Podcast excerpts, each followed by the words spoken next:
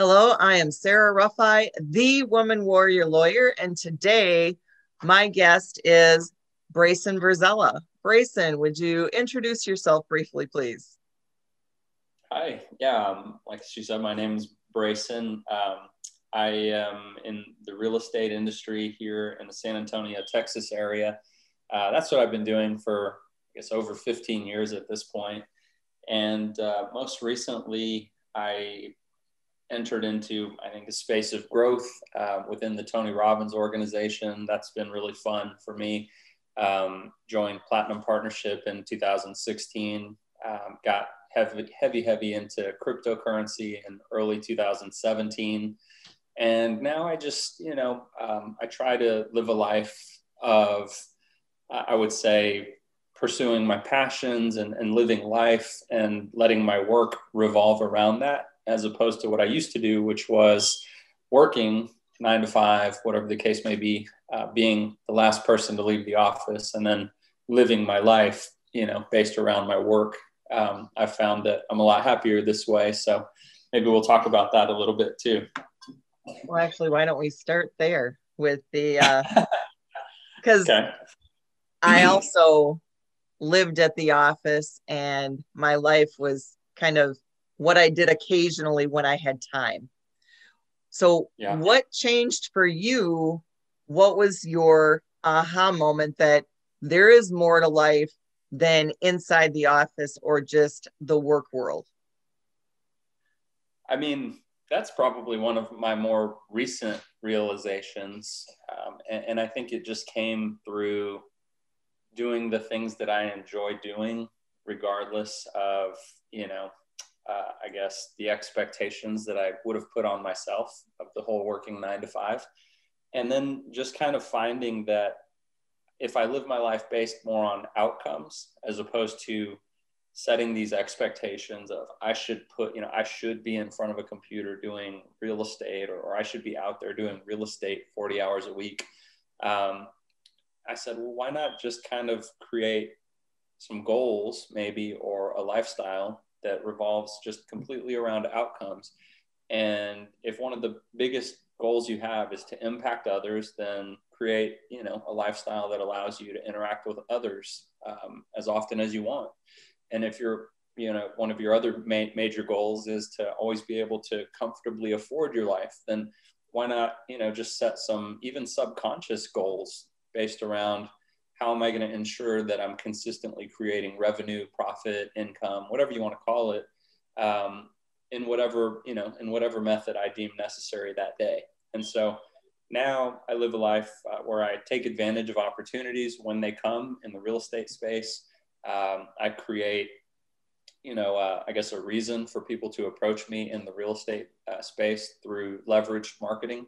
Uh, I used to be on the phone at eight o'clock in the morning, and you know I'd put in my two or three hours of lead generation, what we call it in the real estate business, and I would I would inevitably end up speaking with some people that wanted to do business, but you know that was definitely a life that you're going to be on the phones for two or three hours in the morning, and you know you're kind of setting yourself up just simply through your own expectations uh, for that nine to five lifestyle, and so now I more or less field, you know, uh, my inbound phone calls from people who want to sell their house.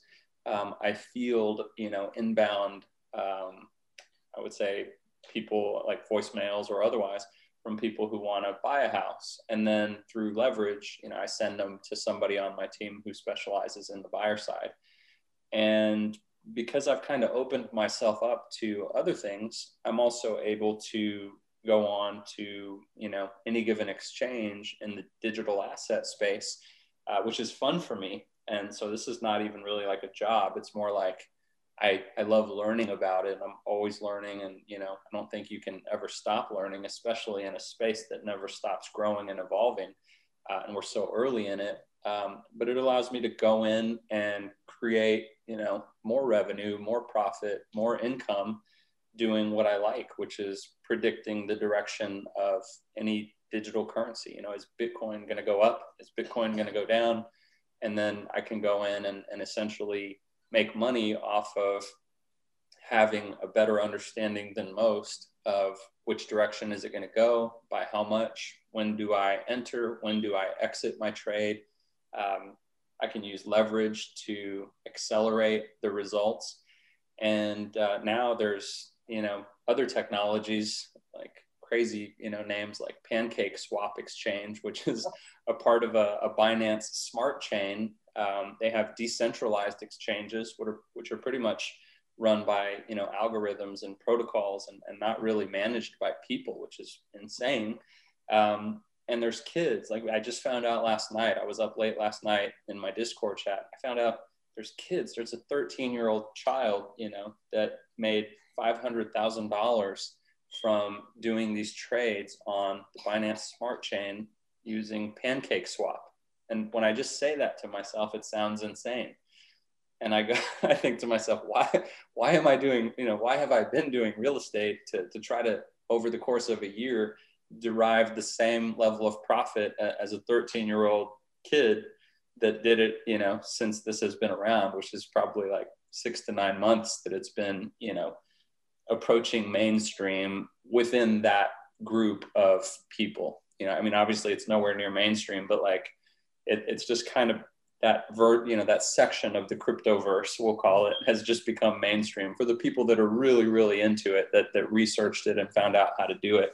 But when I heard a 13 year old had a half a million dollars that they created, I'm just, you know, I'm amazed. They can lose it as quickly as they made it, but it's amazing that they did it in the first place. Well, and that's where my lawyer hat goes on saying, how did a 13 year old get into this space when they don't have the legal capacity to do so? But that's an issue for a different day. Yeah, that's going to turn into a great Facebook post. I, I just, I don't know how I'm going to word it, but I'm going to put that out. like, while you're out there doing your job for your paycheck, just know that a 13 year old kid made $500,000 in six Maybe. months off of Pancake Swap. and a cool half million for playing on the computer. And the government probably doesn't know about it, which is more insane. They, I'm sure they probably do. Their computers know everything, right? Yeah, I mean, I would take the NSA, but you might be right. So you talked about a number of different things in there that are are really cool. And I guess the first thing was getting on the phone for two hours a day, and now it's the calls coming in. Yeah. And if I heard you correctly, that's kind of like your shift between having to be tied to the office and focusing mm-hmm. on the outcomes. Right what steps did you take or when how did you realize that I don't have to do it the same way that I've always done it to get a better result? Well, I mean, I've always tried to work smarter, not harder. As soon as I heard that saying, I said, "Well, that's smart." you know? Somebody was um, thinking. Somebody was thinking when they came up with that one. so, um, you know, I've always agreed with that, and I've always tried to find ways to to be leveraged, right? If, if I don't have to be there or if this can be done for me. I didn't always think that way, but you know, like just the simple things. If I had to mow my grass and trim my yard, you know, um, I, I live on about a third of an acre, but it's kind of intricate. You know, it's got the pool, it's got shrubs, mulch, flowers, little things, right? If I had to just put time into that every month to keep it the way that it looks now, without the leverage of having the lawnmower guys come, like that would eat up a part of my life.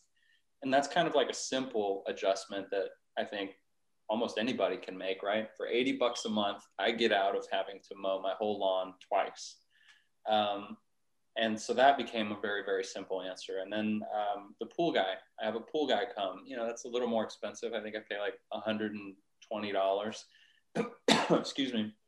But I pay $120 so the pool guy can come and do what they do to keep my pool nice and you know beautiful without me ever having to worry about it like is it balanced? You know is it going to turn green? Like i don't have those problems and i can swim in it in a moment's notice. When the time is right i can invite family or friends over and we can swim and i just don't have to worry about it. And uh, i think they might even come over once every week you know to do that. And so you know once again i was like that's me buying probably about four hours of my life back per month assuming that I could even do the pool stuff as well as they could do it. Um, and uh, I do the same thing with housekeeping. You know, I have a, a, lady that comes over and she's happy to have, you know, the work and she comes over every two weeks. Uh, super affordable, another, you know, 250 bucks a, a month. And my laundry gets done, folded, back, my house is vacuumed, you know, my floors are mopped, all, all that good stuff that like makes your house feel like a hotel when you walk into it you know, at least the day after she's done. or the day um, she's done. you know, or the day she's done. Yeah. Like once my son and I get a hold of it, it, it doesn't stay that way for too long. But, you know, like once again, like that would take me, that's even longer because she works faster than I do and everything else. So to me, like all that stuff would take me like probably eight hours a, uh, a month, you know, to, to try to keep up with her. And I probably wouldn't even get to like clean my showers the way she does or, do my floors the way she does. It would be like 60% as good as what she does. I'd probably be missing out on some of the antibacterial, you know, cleaning. I would just kind of do the bare minimums where it looks good, but it's not as clean as she makes it. So anyway, my point being is like those are all leverage points that I think the average person can plug into their life. And everything I just mentioned, you know, is is pretty reasonable per month for the time it gives back to you. And so I decided in real estate, I want to find a way to, you know, make sure I keep the most people uh, abreast of my presence. Just I'm here, I'm available, I'm happy to talk to you about selling your home. Um, from a past client perspective, uh, as possible, I want to do the same thing with you know current opportunities that present themselves. I want to leverage the internet marketing, and then I think um, you know once you plug in a good admin team you know, once you have the work, there's so much that they can take off your plate from putting together your contracts for you, emailing stuff for you, like so many things. Um, on in the real estate world, if you don't do the buy side, like I most of the time don't do the buy side. Um, I have you know a couple agents on the team that they go out there and, and they show buyers, and they're able to be available and, and they'll go show if needed you know I, I don't encourage it but if needed you know they'll show somebody 15 homes or they'll show over the span of two months to find that person the right home and in this market you know unfortunately i'm trying to help them get as efficient as they can get in, in this regard but in this market they're you know they're making offers three four five times in some cases before the buyer that they're working with actually gets the house that they want because supply and demand is so ridiculous right now. Competition for any given home that's available is so ridiculous that, um, you know, we're trying to find ways to leverage their time, you know, which is like, it's, it's me leading by example, but the market conditions are making it challenging for them. So I'm also trying to help them live the same life that I'm living, which is you know if you're going to put your time into something then go after that 80-20 principle and understand that you know 80% of your results are going to come from 20% of your work. So do the right things. And um, you know i'm trying to help them become efficient too.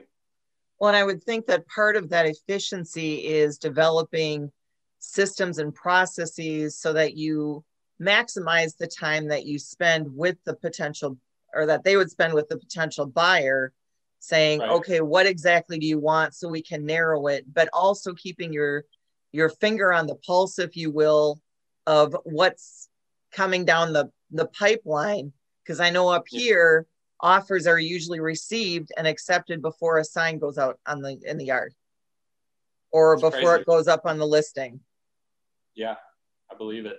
Yep. It's it's kind of the same here. I mean we we have a lot that don't make it to the market. Yep. So when you do that, um,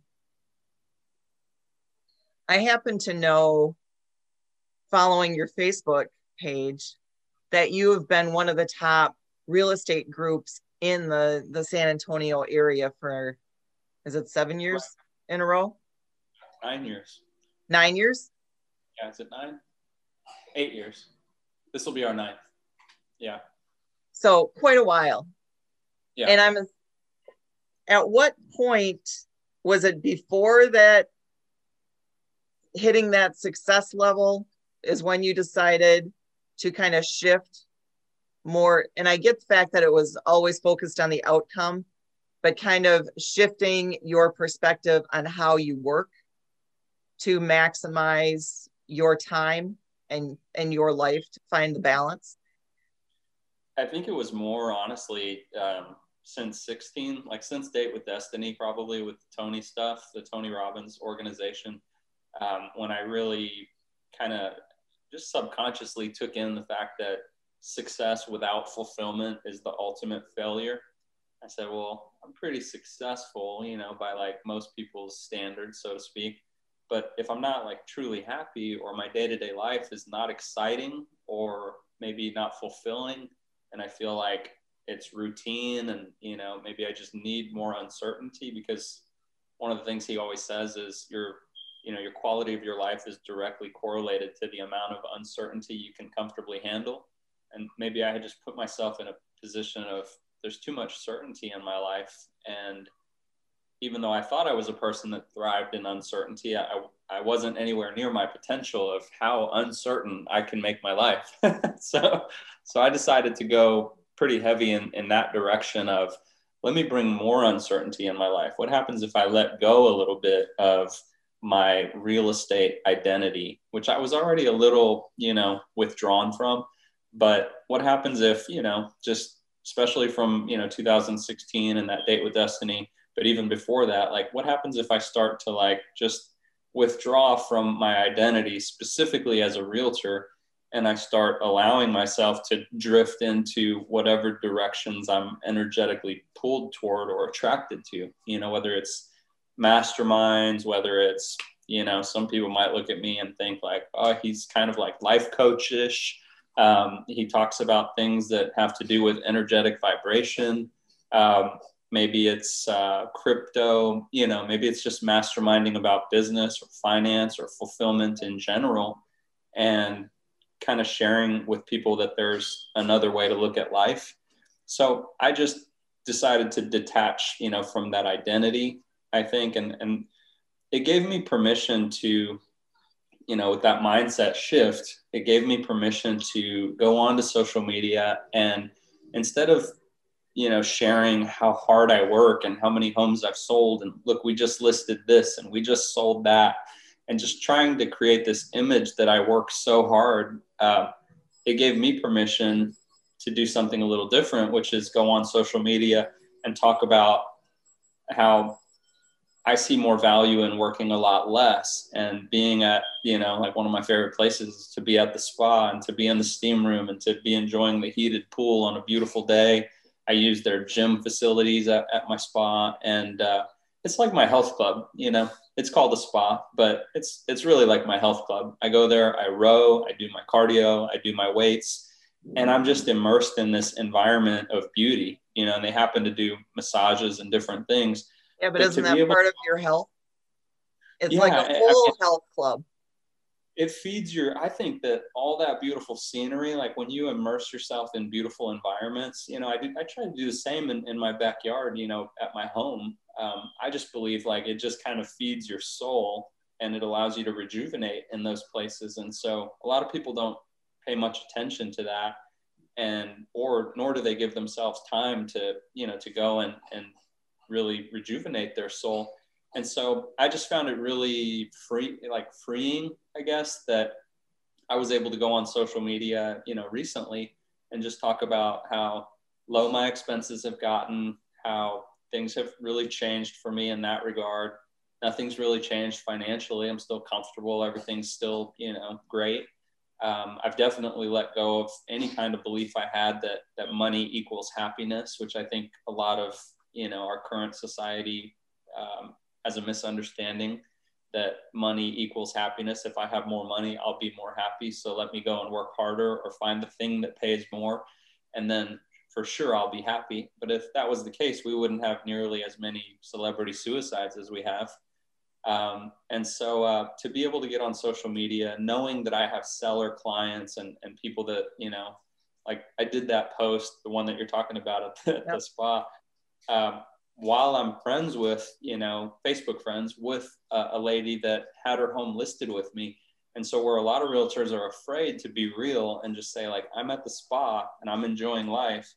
Um, you know, because that client, you know, they, in their own mind, they might feel that that client is going to be expecting them to be working hard behind a computer in a cubicle, getting their home sold.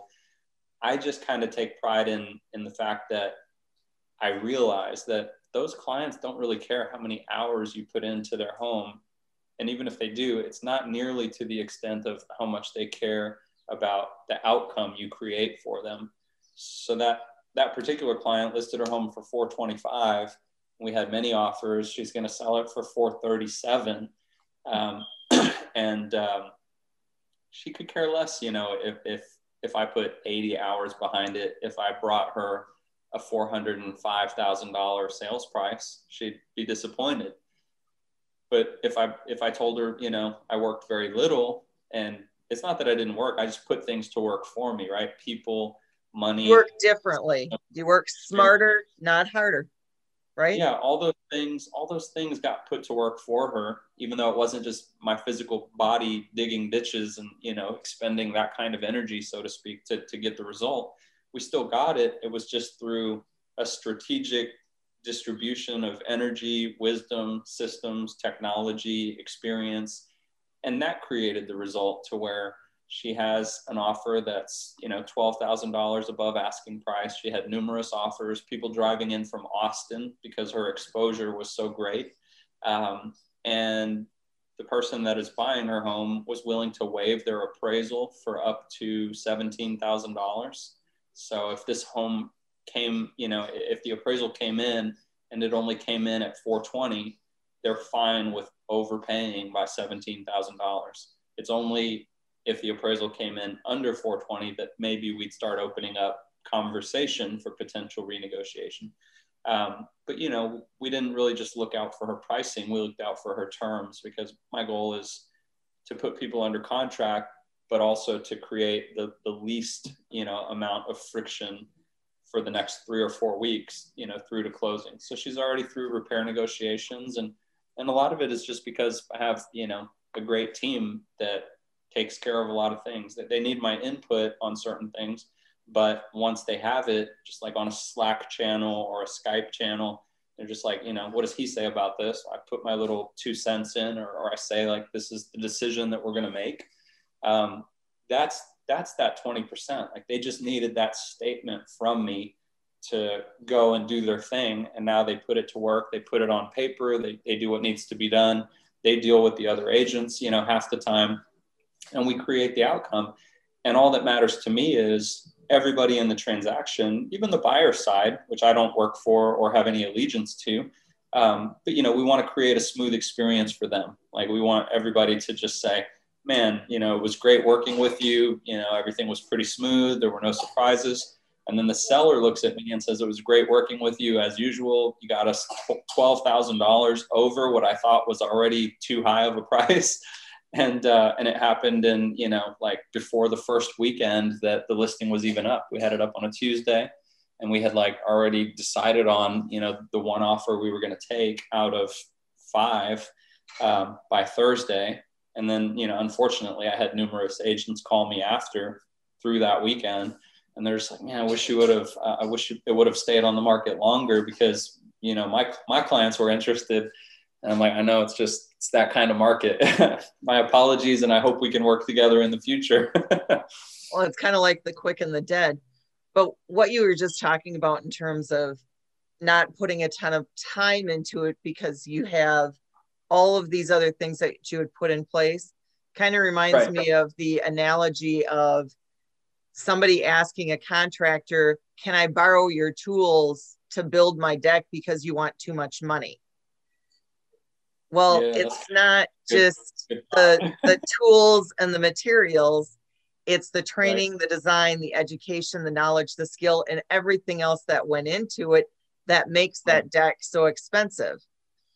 Yeah. So your analogy is I, how you do business is really inspirational because you've invested all of that energy and time into developing that platform that allows your whole team, not just you, to benefit from it. right. and that you're involved where you need to be involved.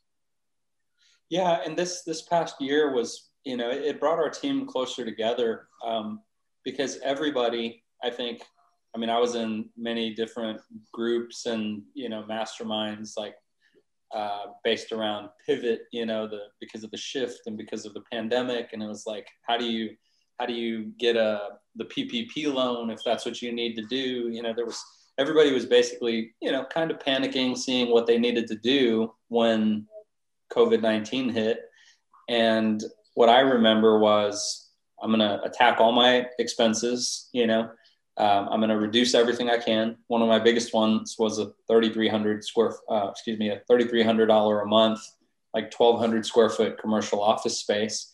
And my team was like not really excited about showing up, given they could get sick, you know, from Corona and spread it, and you know all the different fears that were out there. So I said, if you guys aren't going to plan on showing up, like I'm month to month on this thing. Um, I'm, I, you know, I show up because I'm paying 3,300 bucks a month, but like it's a nice place. But if nobody's going to show up, this is a this is a space that's for a team.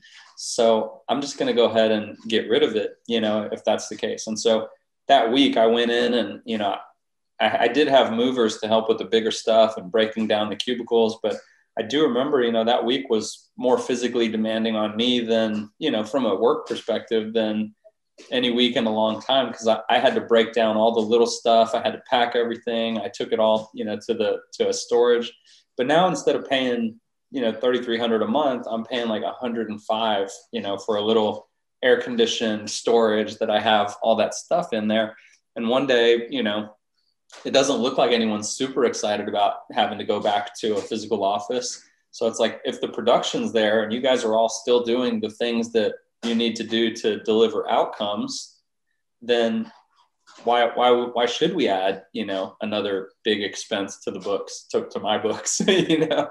Um, I, sh- I should instead focus on how to make you more productive in the virtual environment we already have. And i have to assume i'm working with people that are motivated to be productive. So you just if that's the case then you just need to know how.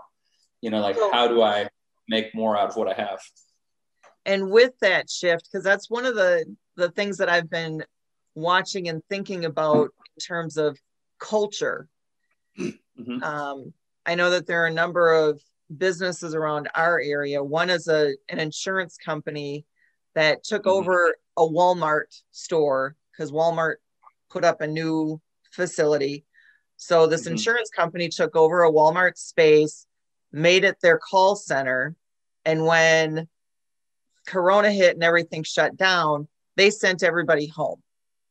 And they mm-hmm. found that because they don't have the water cooler conversations anymore, even though people are at home and may not be as focused on what they're supposed to do as they would have been at work, they haven't lost anything in production. So now they're not going to resume that space. And that makes economic sense. But it's got me thinking about their culture and how do you keep your culture in a virtual space? And how do you groom new team members to be at the same level that the rest of your team is when they were trained as a cohesive group in that physical space? Have you thought yeah. about that one or? I mean i think um, i think that's probably one of the bigger challenges you know for any business is to like how do we bring someone new on who hasn't you know been with us and then teach them how to get results. But one thing you know so it is a challenge. I think you just you have to assess motivation make sure that they're truly motivated and then uh, you know measure results. Like right you're why didn't you sell any houses? It's like okay you either showed up or you didn't. If you did show up then did you make the calls? If you made you made the calls then there's a challenge with your conversion. So maybe we just need to put some time into conversion. And now you have systems that keep track of the calls they made, how much time you know they had on on like dialing systems and so forth. Um, so it's really easy, I would say, in that regard, to just say, look, that person either shows up and does the work or they don't. If they do, then it's just conversion. If they don't, then it's motivation. Maybe it's just a bad fit because a lot of people, you know, claim to be interested in making good, great money. Like that's the it's probably the main motivator that people will claim to be motivated to to make good money and, and so forth but it's interesting because you give them an opportunity and, and maybe it's better than any opportunity that they've ever had but yet people work harder for other companies like like a corporation that says you have to go there from nine to five than they'll ever work for themselves in most cases and that's always been you know a bit confusing because my model of the world is different. You know i'm like well why wouldn't you work you know at least half as hard as you'd work at a corporate job knowing that if you just put in 20 hours a week like 20 true work hours a week doing the things that we're teaching you to do let's just say in this real estate job then you'd make way more money than you would at that corporate job where you have to work 40 hours more intense probably dealing with more people that you don't want to deal with probably having to leave your home, you know, every day to and from, gas money, all these things. And yet that's still, I bet, uh, a challenge, you know, for a lot of people.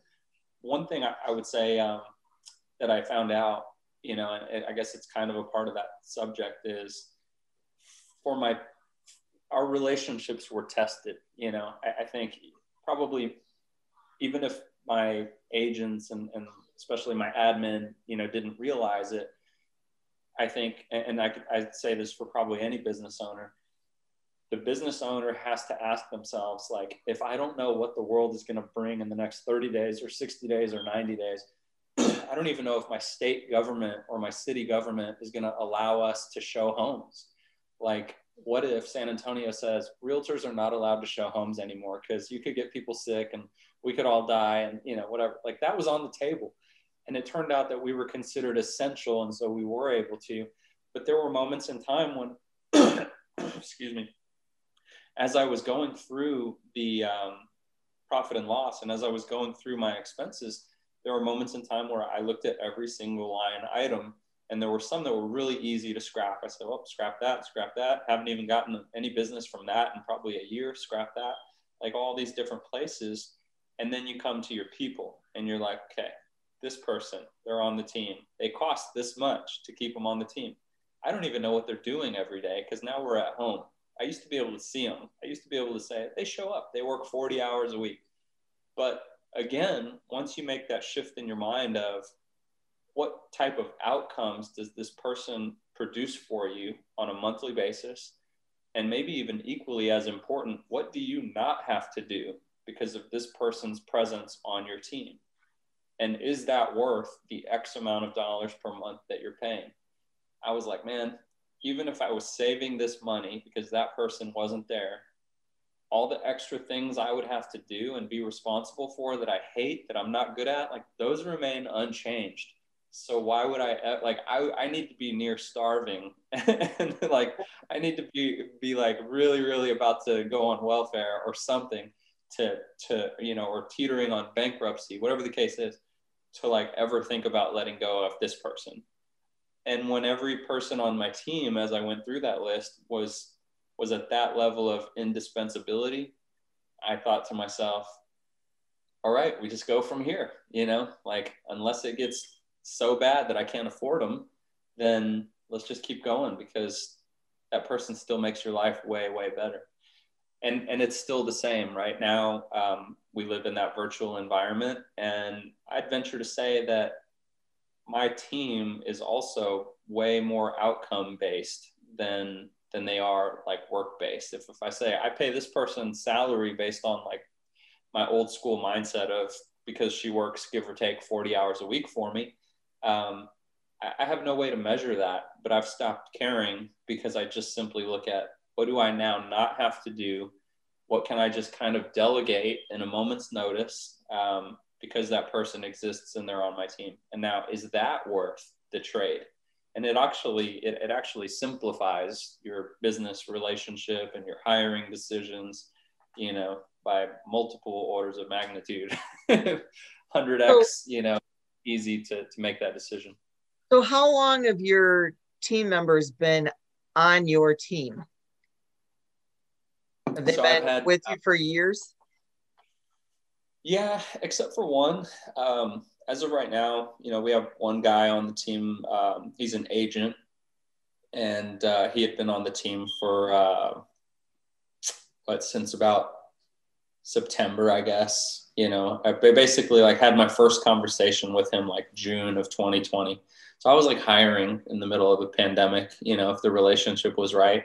But the beauty of my agents on my team too, you know, when you talk about how do you keep your culture, I think, you know, you, you do your best and it has everything to do with how motivated is the person you're bringing on because talent will weed themselves in and you know non-talent will weed themselves out Correct. through lack, lack of presence lack of results or otherwise but one thing that i've done that makes it really easy because i just i've just decided i don't want a lifestyle of i need to babysit people and i need to send them progress reports and fill this out and tell me what you did and you know like that's great probably leads to a lot more business if you live that life but I like to be at the spa. I like to like be working on my health. I like to be messing with cryptocurrency.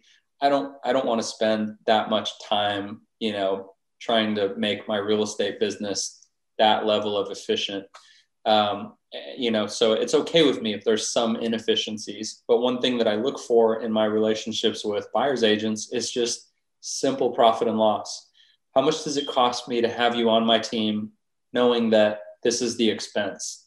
even if you brought in nothing. and I've got it based on the brokerage I'm at and, and the different things that we do. It's like with the newest guy, just for instance, I might pay, you know, I mean, and another thing is how much time and resources from your staff, you know, do they absorb? Are they always asking questions and then like six months later, they've still not done a thing? Or maybe they don't bring in much, but they also don't ask for much. They don't take much time. They don't take much resources from anybody, right? So that I think comes into the into the picture too. But when I found out that you know having this extra guy on my team and taking the risk with him was so inexpensive, even if he brought in nothing, it's like if somebody brings in nothing, but they're only fifty bucks a month, then can you afford to give that person a chance for quite a bit longer, knowing that in one home sale, like if they sold a house the 12th month of that year and then they hit their stride, knowing that you'd only be out maybe 600 bucks over the course of the whole year, could you afford to do that knowing that the average price of a home sale in San Antonio is probably about 300,000, commission would be about 9,000 divided by 2 on a traditional agent split would be 4500 minus whatever little expenses your office has, which at mine are very minimal now because I'm at Real Broker, which has some you know nice nice uh, arrangements. But with that forty five hundred dollars, supposing you're on a 50-50 type of split because of what you provide your agents, with that forty five hundred dollars minus the six hundred for the whole year that you waited for this agent to do something, would that thirty nine hundred in profit be worth it? I was like, yeah, that, like it almost makes it like easy just to have somebody and, and just like, you know, as long as they really want to be there. And so actually we had that conversation a few months in, you know, he's, I think he's able to sustain life. You know, he's, he's like, he, he's a person that, yeah, he wants to make money in real estate, but he's not like, he's not going to be driven and motivated by the fact that he has no money right? He happens to like have some have some money has some uh, funds and, and reserves and so forth. So i ended up having you know a conversation with him and i just said hey you know i just um, you've been here for a few months and it doesn't look like you've you know attacked real estate at any kind of high degree and since it's been a few months i just wanted to ask you like is everything all right? Do you you know do you want to do this? Like are you motivated to do this? Is it important to you or is this like not important to you? Like just where are you at? I'm not even not upset. There's no emotion on this. It's just where are you at? And he goes yeah i've been i've been you know distracted different things but like i, I do want to do this. And it was like you know to me like that's the simple conversation that that i had to have and and that maybe he had to have so that he could even answer that question for himself. And then you know now he's pushing forward and and like months later you know we realized that like yeah he's a good fit. And i he, he said something like you know so i'd like to stay if you know if you'd allow me to stay at, at that moment in time. Because i think most people are used to the threat of like oh you're not doing what i expected. I gotta let you go. But when a person's not costing me anything you know or very little i just i just need to hear it from you. Like don't well, why would you waste your own time? Like i call and i have to ask you what's going on every two weeks or a month or something, even though it's very little, like, do you really want me to, like, do you want that phone call? If in real life, day to day, you like don't want to be on this real estate team, or do you want that call and, and maybe like, you know, you've been distracted for a few months and you need to just like step on the gas a little more and like you do want to be here and whichever direction. Is he new to the whole real estate game? No no he used to be a realtor um, in california. So he's he's kind of new but like i mean he's been around selling a few homes in california for i think a couple years. Okay. So so it was really just motivation and, and if he would have said no that would have been totally fine. I'd have just say like you know i'd rather not have to call you and harass you to you know to some degree and i'm sure you'd rather not and and you know so like just give me the real answer and i'll support you and, and i'll even like hang out and like wait for this to come to fruition because i know he's smart. Like he could just i've been in it enough to know like people that just don't have the emotional intelligence or social skills to really be a good realtor. This guy's one that like i was like i know he'll be good if he just picks up the phone you know or just does you know the activities that are required. And so that's why it was more that conversation. I was like i'm not really anywhere near like feeling like i need to like you know um, abandon our relationship the only thing that would make me feel that way is if you told me i'm just not that into this you know like i don't i, I think maybe i thought i was but i'm really not. And then i'd say okay great. Well let's not waste any more time and you know like we can we can kind of like just separate and it's just one less person and thing that i have to put my energy toward thinking about but it's nothing more than that. And then of course it, it ended up going the opposite direction and and he's uh, you know i think he's a great cultural fit for the team you know everybody likes him he's uh, intelligent and capable. And so by giving him the opportunity to really decide like you know as a human being do you want to be successful at this? Like surely you don't just want to like hang on and produce nothing right? Like that's nobody's goal. You'd probably right. rather be gone. Even if you're making money somewhere else you'd rather be doing that. And so I was like, so just tell me, you know, what do you really want? And and so it went in the direction of you know him staying on the team and us, you know, cultivating our relationship uh, further, which is great. But that's how I that's how I handle it instead of just the whole babysitting thing. It's like you just you want to be here or you don't. It's that simple. it is that simple. But sometimes, really and kind of where I, what comes into my mind when I think about that and the whole culture space and where the question originated right. was i had a new associate in i don't even know how many years ago it was brand new attorney and he had his own office but it was kind of separate from everybody else. And he was just mm-hmm. kind of floundering in there and i knew he had the potential to be a, a really good lawyer. And one day I was like, so my office was set up that I had like the central area where my receptionist was and our work counter and the copier. And there was a desk by the copier. And then there were offices around this central space, mine being in the corner. And he right. was across the hall because that central space and those offices were all occupied. So I brought him across the hall and I put him in the desk by the copier in this big open central space. He was devastated and pissed off because he's an attorney and how dare I put him by the support staff in the middle of everything. and ego. it lasted, his ego got in the way.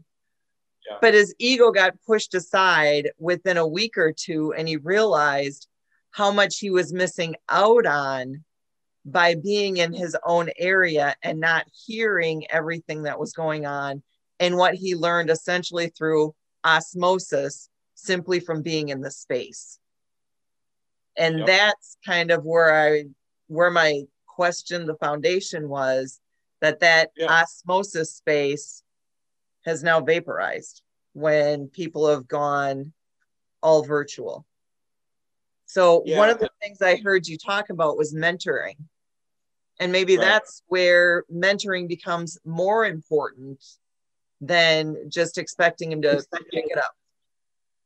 Right. Yeah, I think mentorship and then um, you know, as far as like what's the replacement for that, again, it all comes down to motivation to me. If, if you're motivated to succeed, like those people find the way. They're like, where can I go to get this support and that support?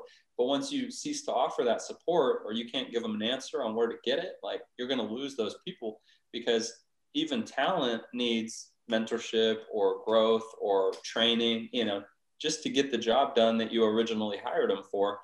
And so, you know, for that, our company does have like uh, a, a, group setting. I mean, they have now they're starting to have physical meetings, but but they also have like some group settings where I make sure that everybody has access to all the apps, all the classes, all the things, you know, that if they do want to grow and they want more and they want like daily training, they have access to that calendar. It may not be me because again, I, I enjoy that delegation and, and leverage factor, but like there's a guy in there that says, here's how you succeed with open houses. Here's how you, you know, there's another class. Here's how you succeed with your sphere of influence. This is what I do that gets me results. And, and so I'm not saying I'm totally out of it, but if somebody needs me, then we talk and we have that, you know, those training sessions, moments, phone calls, Zooms. Um, but like 80% of the time, they can get what they need from, you know, those trainings because a lot of times they just need like those ideas, those base level ideas of like, what do you do at an open house? Like, what's the best way to get a person's phone number? What's the best thing to say to them to get them to not react defensively, you know, because we've all been into an open house and even as a consumer if i was going in to buy a house you know i'm a little i'd be a little bit on edge if somebody's like yeah here just sign here with your name email phone number social. Yeah, no thanks. We want to contact you once a week until you buy a house. Is that okay? Like no no, no it's not. It's like far from okay. But you know like there's a way to to do that i think and and to get results and and maybe like maybe you show that person that's in the open house like some value. You go hey if you're willing to share your contact information this is a benefit that we would give you. Maybe we'd give it to you once a month. Maybe we give you a free gift. Maybe you get a gift card. And all we ask is that every three months if you're interested in buying a house in general you know every every three months or maybe based on your time frame that you know we'd love to be able to contact you and just see if maybe you're ready to start having us send you home listings or if you'd be open to working with us and letting us show you the advantages of working with us versus real estate company X. And and maybe that approach, you know, might get true home buyers, you know, people who are going to buy a home somewhere to open up and say, okay, yeah, like if you show me like why you're better than the next person, then yeah, I'd I'd be interested in hearing that especially if I get a, a free gift, you know, like a to, what's in it for me, right? you know, whatever it is. I think we're allowed to give gifts up to like 50 bucks or something. So, you know, who knows? I, I don't even know what people do at open houses, but like that's, I just think you have approach A and you have approach B, and, you know, one of them is going to get you a better result and, and a better, you know, reaction from the consumer than the other. So, have do you believe in do you have mentors and believe in the importance of mentors not only having mentors but being a mentor? Yeah i um i mean i keep like i have paid mastermind groups that that i sometimes i miss numerous sessions but i keep paying the yearly fee so that i just can go. You know like one of my favorite all around you know mentors is uh that I, i'm in a mastermind with him is joseph mcclendon the third Tony Robbins, you know, right hand man at UPW. He gets on Zoom, and you know, there's like 20 of us, I guess. Um, I, I'm not on though. I'm not on that much, but that they're recorded, and so I can go back and I can listen to them. And I pay, you know, I pay my my yearly fee to like stay a part of it because I see the value. It's just I, I like to lose access to that, to to lose access to he had a, a live, you know, where we did a Zoom last Sunday. I missed it, but let's just say one day I want to jump on and, and see what they talked about and look for a subject matter, you know, like a topic that that they ended up talking about that appeals to me. And I can go through the whole year's worth of, you know, Joseph McClendon talks. Like to lose that is more painful than what I pay on a yearly basis. So he's just like one, you know, I, I, um, I like to go to events like funnel hacking live right? Because now my events are not just real estate related. I want to grow in every direction.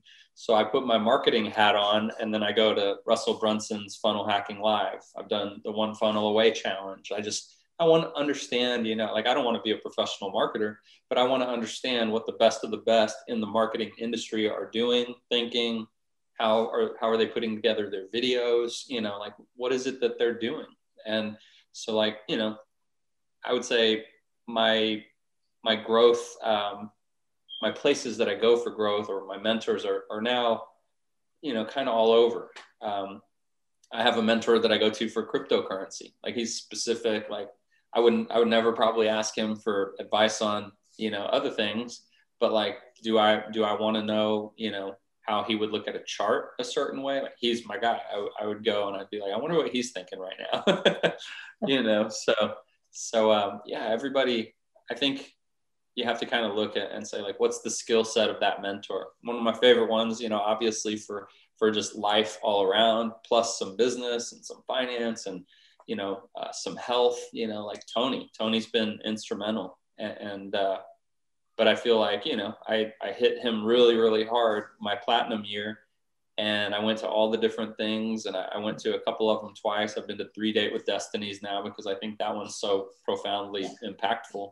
Um, I've been to business mastery one, business mastery two, platinum finance, wealth mastery, life mastery, UPW, about three of them, you know, and so it's just like, I've gotten a lot of Tony and, and I did it because I think he's so good that I wanted to internalize all the little crazy things that he say that he says that like are worth internalizing you know? Um, i went to relationships in maui. Uh, that one helped me tremendously with just understanding how i used to think versus like you know maybe a better approach to relationships in general. And uh, hearing that in business and in relationships like we all have problems. Even the most like the most successful person that i maybe put on this pedestal and i go man their life must be great. You know, they're they're platinum lions. You know, that's that's 150,000 a year. Like, wow, they must be doing really great. When they stand up and you know maybe they talk about a struggle, you're just like, oh wow, they're human. That's good to know. they have same problems just like us. yeah, and, and that's when you grow to know that money doesn't equal happiness, and it really your life really is directly correlated to the emotions you visit most frequently. Nothing else like nothing else. Well, and with all of the Tony events that you did, they involved a lot of traveling. And I know yeah. the the video you talked about earlier that you had done on Facebook at the spa, you talked about getting a mastermind group together to go snorkeling or scuba diving. Yeah, yeah snork cave diving in the cenotes and yeah, that's Latin it. America. yeah. So those types of masterminds where you just get a group of people together, do you focus on a particular industry or thought process that we're going to go and we're going to mastermind on cryptocurrency or we're going to go mastermind on improving our real estate business? Or is it just we're going to go, we're going to have fun, but we're also going to bounce ideas and wherever it goes we'll let the mastermind develop on its own. I mean for me like when i pitched that idea um, i think it all would depend on the people that show up and say hey i'd like to go. Because you know you have some like some people might turn it into an event where they facilitate it and it's like am i going because i think that i can teach other people you know whatever they might want to be taught? Or am i going because i have you know five people that are showing up and we're all from different industries and we're all you know maybe equally successful in different places. And maybe we just all want to have like our moment with the microphone so to speak and and be able to teach each other. Say hey guys like i came i want to contribute. If everybody feels the same as i do this is the field or the section of life that i feel i have the most to offer. So if we're going to go ahead and, and just kind of like contribute based on where our strengths are, then, you know, this is the thing that I could talk to you guys about two, you know, two hours straight on with no preparation. And I think I could impact some people in some different ways. And so if we all have our two hours, you know, like it's interesting to see what happens when you let five different people get into a flow state on the subject that they're the expert at and or most passionate about and i think like you can't you can't walk away from that. It wouldn't be in one sitting but you know like if if we're there five days and each person has two hours and it's like hey you know michelle today's your day. Two hours on relationships or whatever or two hours on you know how you started your business. Like i mean whatever the passion is wherever the expertise is i think that's a great you know i think that's just a great model for how a successful mastermind could go. Q&a with michelle tomorrow about how she launched her e-commerce business because that's where her passion is that's where her success is. Do you find that when you put those together the right people just show up? 100% yeah because the people that are intimidated by it won't show up. They won't even ask to go. Unfortunately you know for them because i think there's growth there. And my my goal would always be to be like the smallest person in the room. Like if i could if i could be the most unsuccessful and i'm okay with the hit toward my ego you know like i'm okay with like that's the right room to be in. Um well you if, don't want to be at the top you want to be at the bottom so you can keep going up. Yeah if you're at the top i mean that's fine too but maybe your your human need that you're looking to fulfill should be like okay i'm doing this for contribution because i've just made it like I'm, I'm Tony, right? Like to some degree, right? That's probably where he's at. In a lot of cases, he doesn't go. I don't, I think he does probably learn from people still, but at the same time, like he's really fulfilling his need for contribution, but he's also kind of turned it into a mechanism for, you know, continuing to, to fill his wealth, you know, and, and to, to build wealth off of. Well, and I think I've heard him talk about he has his own group as well that he's surrounded by people that are more successful than him. Has to, yeah. You know, and, yeah, and I more like the the Stephen Wynns, and you know, it's like he's got people that even he looks up to. You know, Wait, is like part of the growth process. What's that? I said, isn't that part of the growth process? It should be but I think some people, you know, enjoy certainty and comfort and they don't want to be challenged and they're not too excited about growth. And so they like to kind of like, you know, stay in the same, like, oh, you're, I don't want you to be too much better than me because that makes me feel uncomfortable. You know, like I don't want you to be too much more successful than me in, in any aspect of life. So I'm happy just to like, you know, stay with people that are even with me because that just it's a need for certainty. Like it just makes me feel comfortable knowing that all my friends are about like me. And I'd feel really awkward if I hung out with people that all did better than me in all different aspects of life. Instead of saying like, man, John and, and Michelle, just, these are random names, but you know, John, John and Michelle have just such an amazing relationship and they're always so passionate. And I don't have that. Like, you might want to hang out with John and Michelle and like learn from them. Um, if like Tom, you know, is is a guy that I don't know, let's say your out your income is seventy five thousand, and that's where you've kind of hit your ceiling, and and Tom, you know, who you have a chance or an opportunity to hang out with, makes a million dollars a year every year, and he works like five hours a week. Like he's got life figured out from the finance side of things. Like, why would you not go hang out with Tom and like just get a little of that?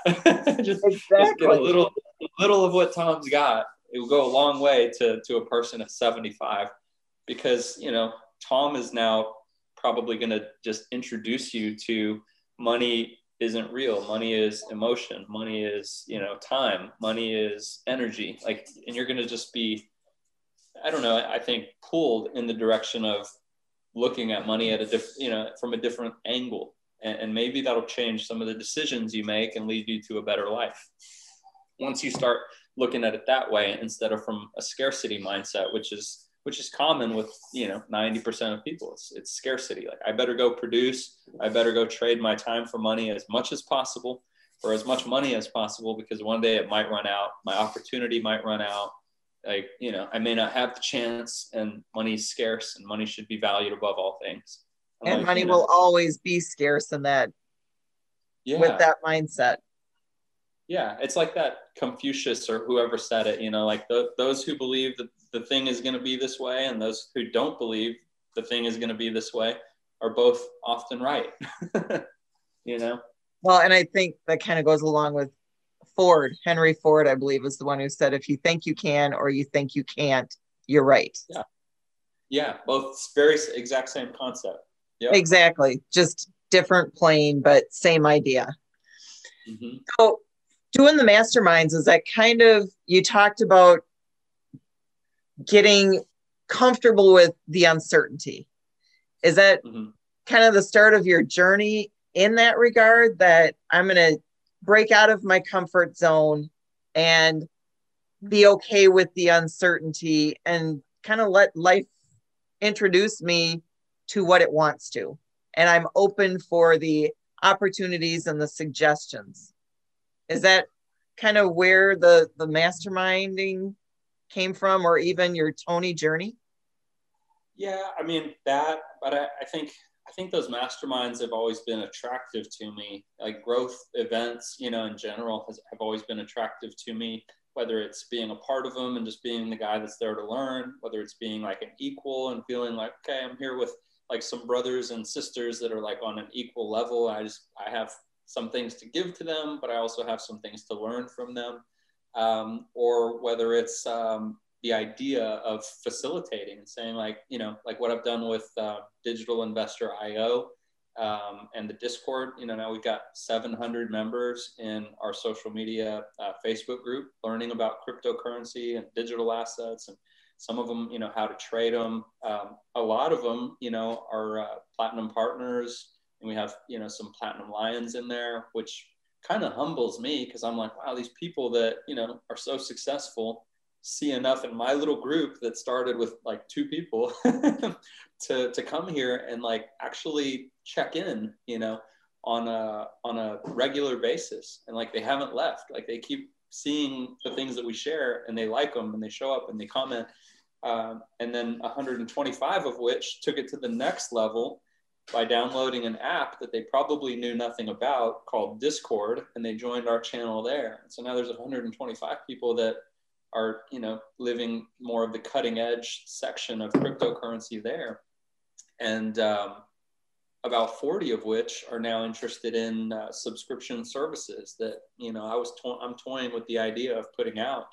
Um, you know, very similar to Tony's uh, method, which is um, we we built something, and I, I gave I gave a survey where it is premium, diamond, and platinum. You know, and, and I would basically create services for each of them.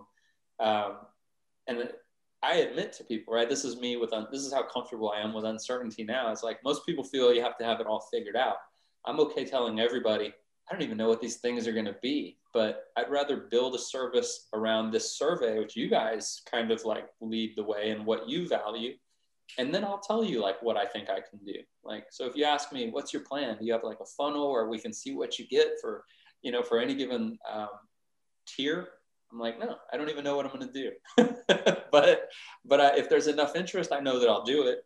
And if I, you know, get certain answers from people that want the highest level services and i get a different set of answers for people who want the middle and then other people who want like you know the cheapest one but like everybody wants bang for their buck then i'm going to go off the survey and i'll create something that that seems like it would be um, you know something that would work for everybody you know just depending on where where you want to participate and, and to what level and so that's turned into like a, a you know business potential business in its own right um, and so that's exciting. You know, that sounds just, like just, find a need, fill a need off of the robots movie, right? Rather than if you it. build it, they will come. No, I I have people that are following me. There is a need there. They want something, and I can serve and help them with it. Yeah, I built a pretty extensive survey, and I, I just got you know like it was basically a needs analysis for people and and I just thought, okay, let me um, you know let me let, let me see what people want, you know, and um, instead of pretending like I know what you guys want, like I know my model of the world, I was like, but I've found out many times that my model of the world is not other people's model of the world. So just because I think a thing is hard or easy or a certain way doesn't mean that anybody else thinks this way. And and so I was like, the best way I could do it is, you know, have a pretty intense survey that takes most people, you know, maybe 20 minutes to fill out long form answers, short form answers, multiple choice answers, in your own words answers, questions on how you value time, how you handle emotions, questions on how long have you been in the space, what's your risk tolerance, how much money are you playing with, you know, how do you look at risk, like all these things. So I can go, you're a good fit, you're not a good fit. You know, like you shouldn't even be in this space at all, you know, um, based on your answers. Um, and you're a good fit for premium you're a good fit for diamond you're a good fit for platinum you know whatever. Like but those answers give me the, the compass and the map on what to build who it's for and and who who would have a miserable experience because their expectations are, are not a match for the reality that i would be able to bring them like you know i can't if somebody expects 100% certainty no risk 300% or 1000% gains like these are things yeah. that are possible but you know like there's no there's no um there's no way there's you no guarantee for that even in the S&P 500 or traditional and even if you hired the guy with all the series whatever series 62 series 63 I've passed every test to advise people on finances. Like even my one of my favorite guys or, or best guys that I talk to even the things he does where he uses sec, uh, a sector rotation strategy where he takes you out of you know highly volatile ETFs and, and puts you into bonds and takes you in and out of the uh, S&P 500 at you know roughly the right time. And he's back tested everything. Like he's he's like a rocket scientist of of wealth creation. But even after every conversation I have with him he always says but this does not uh, this, guarantee you know, future performance probably. Yeah past results do not uh, did not guarantee future performance. And so, you know, like if that guy can't do it, then, you know, people need to know I can't do it. I'm not even that guy. I'm just, I'm just like I told uh, one of my friends, Jared, I was like, and he's, he's got like a lot of money that, you know, he gets advice on. He took a hundred thousand dollar position and, uh, and I had to like, you know, I, I guided him on it and I think he's, he's up now. I think he'll be doing well here shortly, but he put a lot of money into a space that he really wasn't a hundred, a hundred percent comfortable with.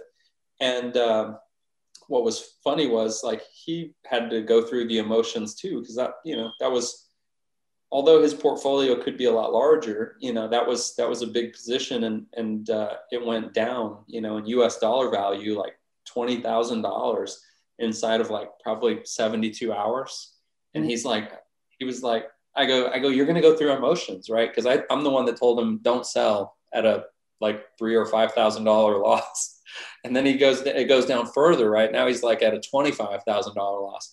I go, what you should do is journal your emotions. And this will tell you like if you're a good fit for the space from like a risk tolerance perspective, or maybe if you just want to stay in Bitcoin and not in these other things, because, you know, be honest in your journal, right? Like this was a moment where I like, I hated Brayson and I felt like I'm never going to listen to that guy again. Like there's, that might be a moment in time where that was like how you felt. You should write it because when and like I wouldn't blame you when you see something go down, you know, 25,000, you're like, man, I just lost 25% of my money. That's how I felt in that moment. Like I started losing faith in the space, in him. I thought, man, I should have never even messed with Bitcoin or crypto at all. Like that was how I felt.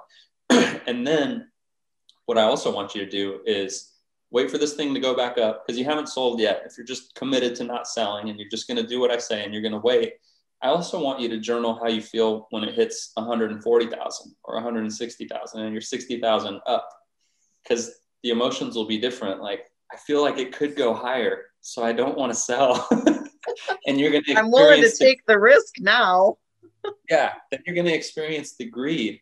And you know, you want to like counter trade your emotions. When you feel everything inside you says sell because you're $25,000 down and it could keep going, right? It could keep going. That's the fear that's when your emotions are telling you to sell. So counter trade them. Maybe don't you know consider not doing that, taking that big loss.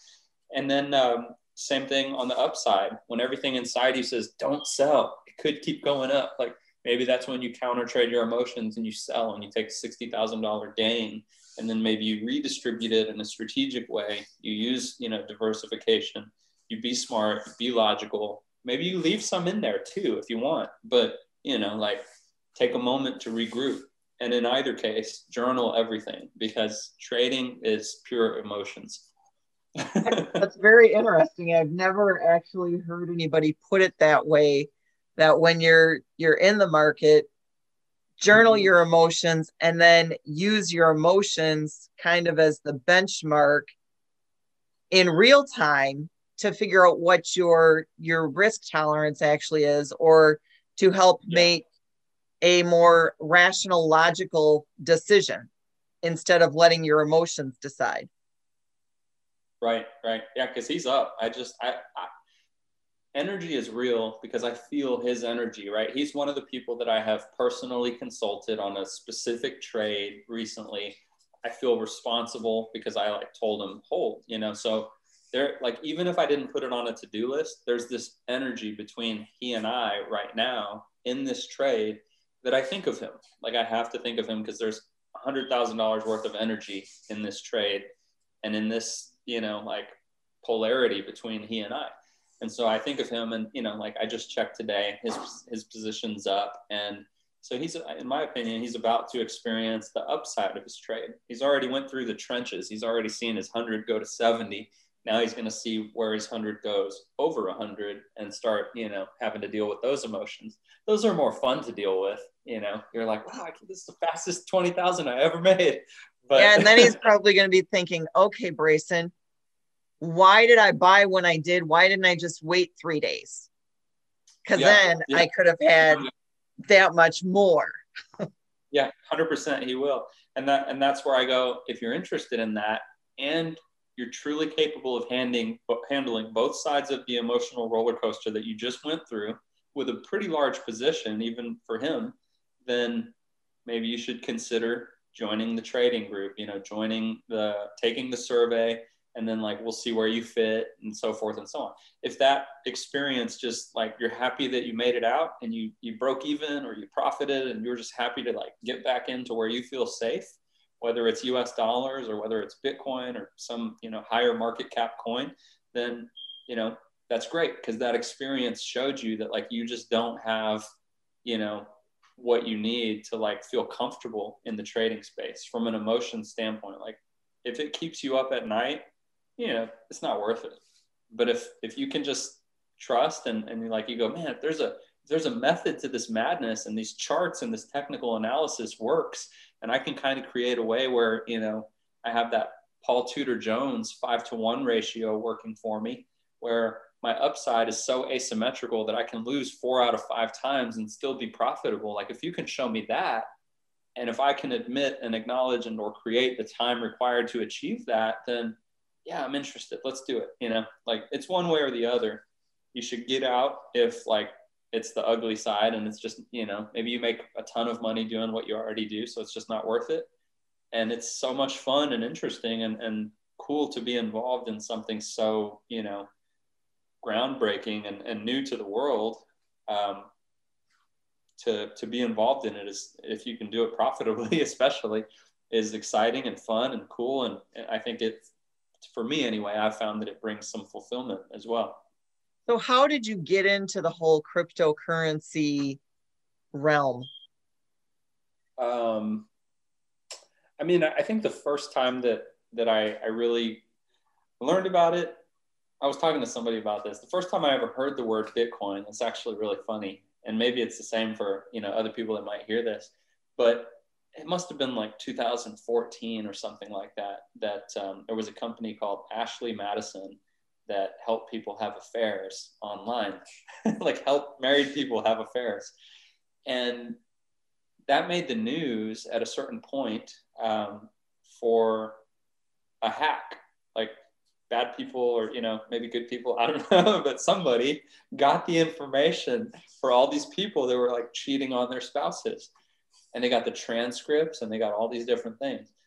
And it made the news also. I mean, it was like on, you know, yahoo.com i mean it was everywhere that that they they got this information and what those people decided to do back then was blackmail all the users and to share all their content probably most likely with their wife or whoever whoever they had a husband whoever was having the affair like we're going to tell everybody that you would know or care about that you don't want to see this we're going to tell them all if you don't send us five bitcoin And so back then I was like, what's a Bitcoin? so, so it was probably like back then, I think it was 2014 or something that, that like I had first heard about it. I wish I had taken it more seriously. Not that I would want to blackmail people from Ashley Madison or care anything about that. Just, I wish I'd have researched it and just said, how do I get a Bitcoin? You know, like, is there a way that I could get one? How much are they? Maybe I could just own one. but um, whoever did that, you know, I don't know even know what the numbers were. They were low. Like they were they were charging you like 10 Bitcoin to like save your reputation, save your marriage, whatever. And at the time, you know, like 10 Bitcoin was probably like 500 bucks. It was probably like 50 bucks a Bitcoin or so, something crazy like that.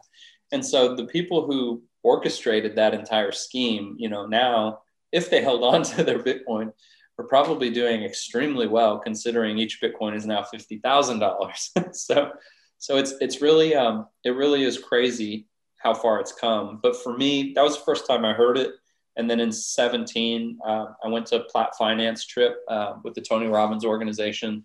And then they got a bit more in detail. Uh, the CEO, well, now the CEO of Grayscale, back then he wasn't, um, but now he's the CEO of Grayscale. He came out and he had talked about it and you know we had a handful of people come and talk about it and then they mentioned it at a couple of those uh, Platt Finance events but uh, there was there were a couple years during the bear market where they basically said it's like a casino you know like it's you know don't don't risk anything more than you can afford to lose which is probably true you know even for you know the wealthiest people especially at the time like they didn't know any better and now in 2020 like end of 2020, you have somebody like Michael Saylor come out, get super vocal about it. CEO of MicroStrategy puts their treasury $500 million into Bitcoin. And then the whole world watches that. And then the whole world watches Bitcoin 6x. And so now Michael Saylor's treasury is over $2.5 billion from that one move.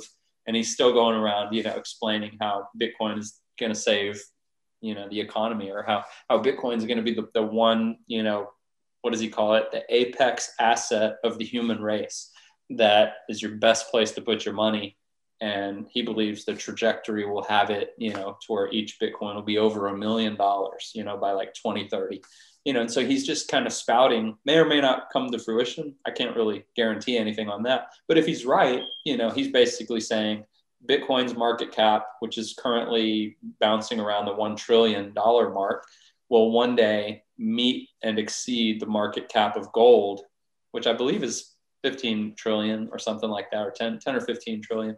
And so he expects that, you know, Bitcoin will be somewhere in that half million to a million range fairly easily because it's just superior to gold per him.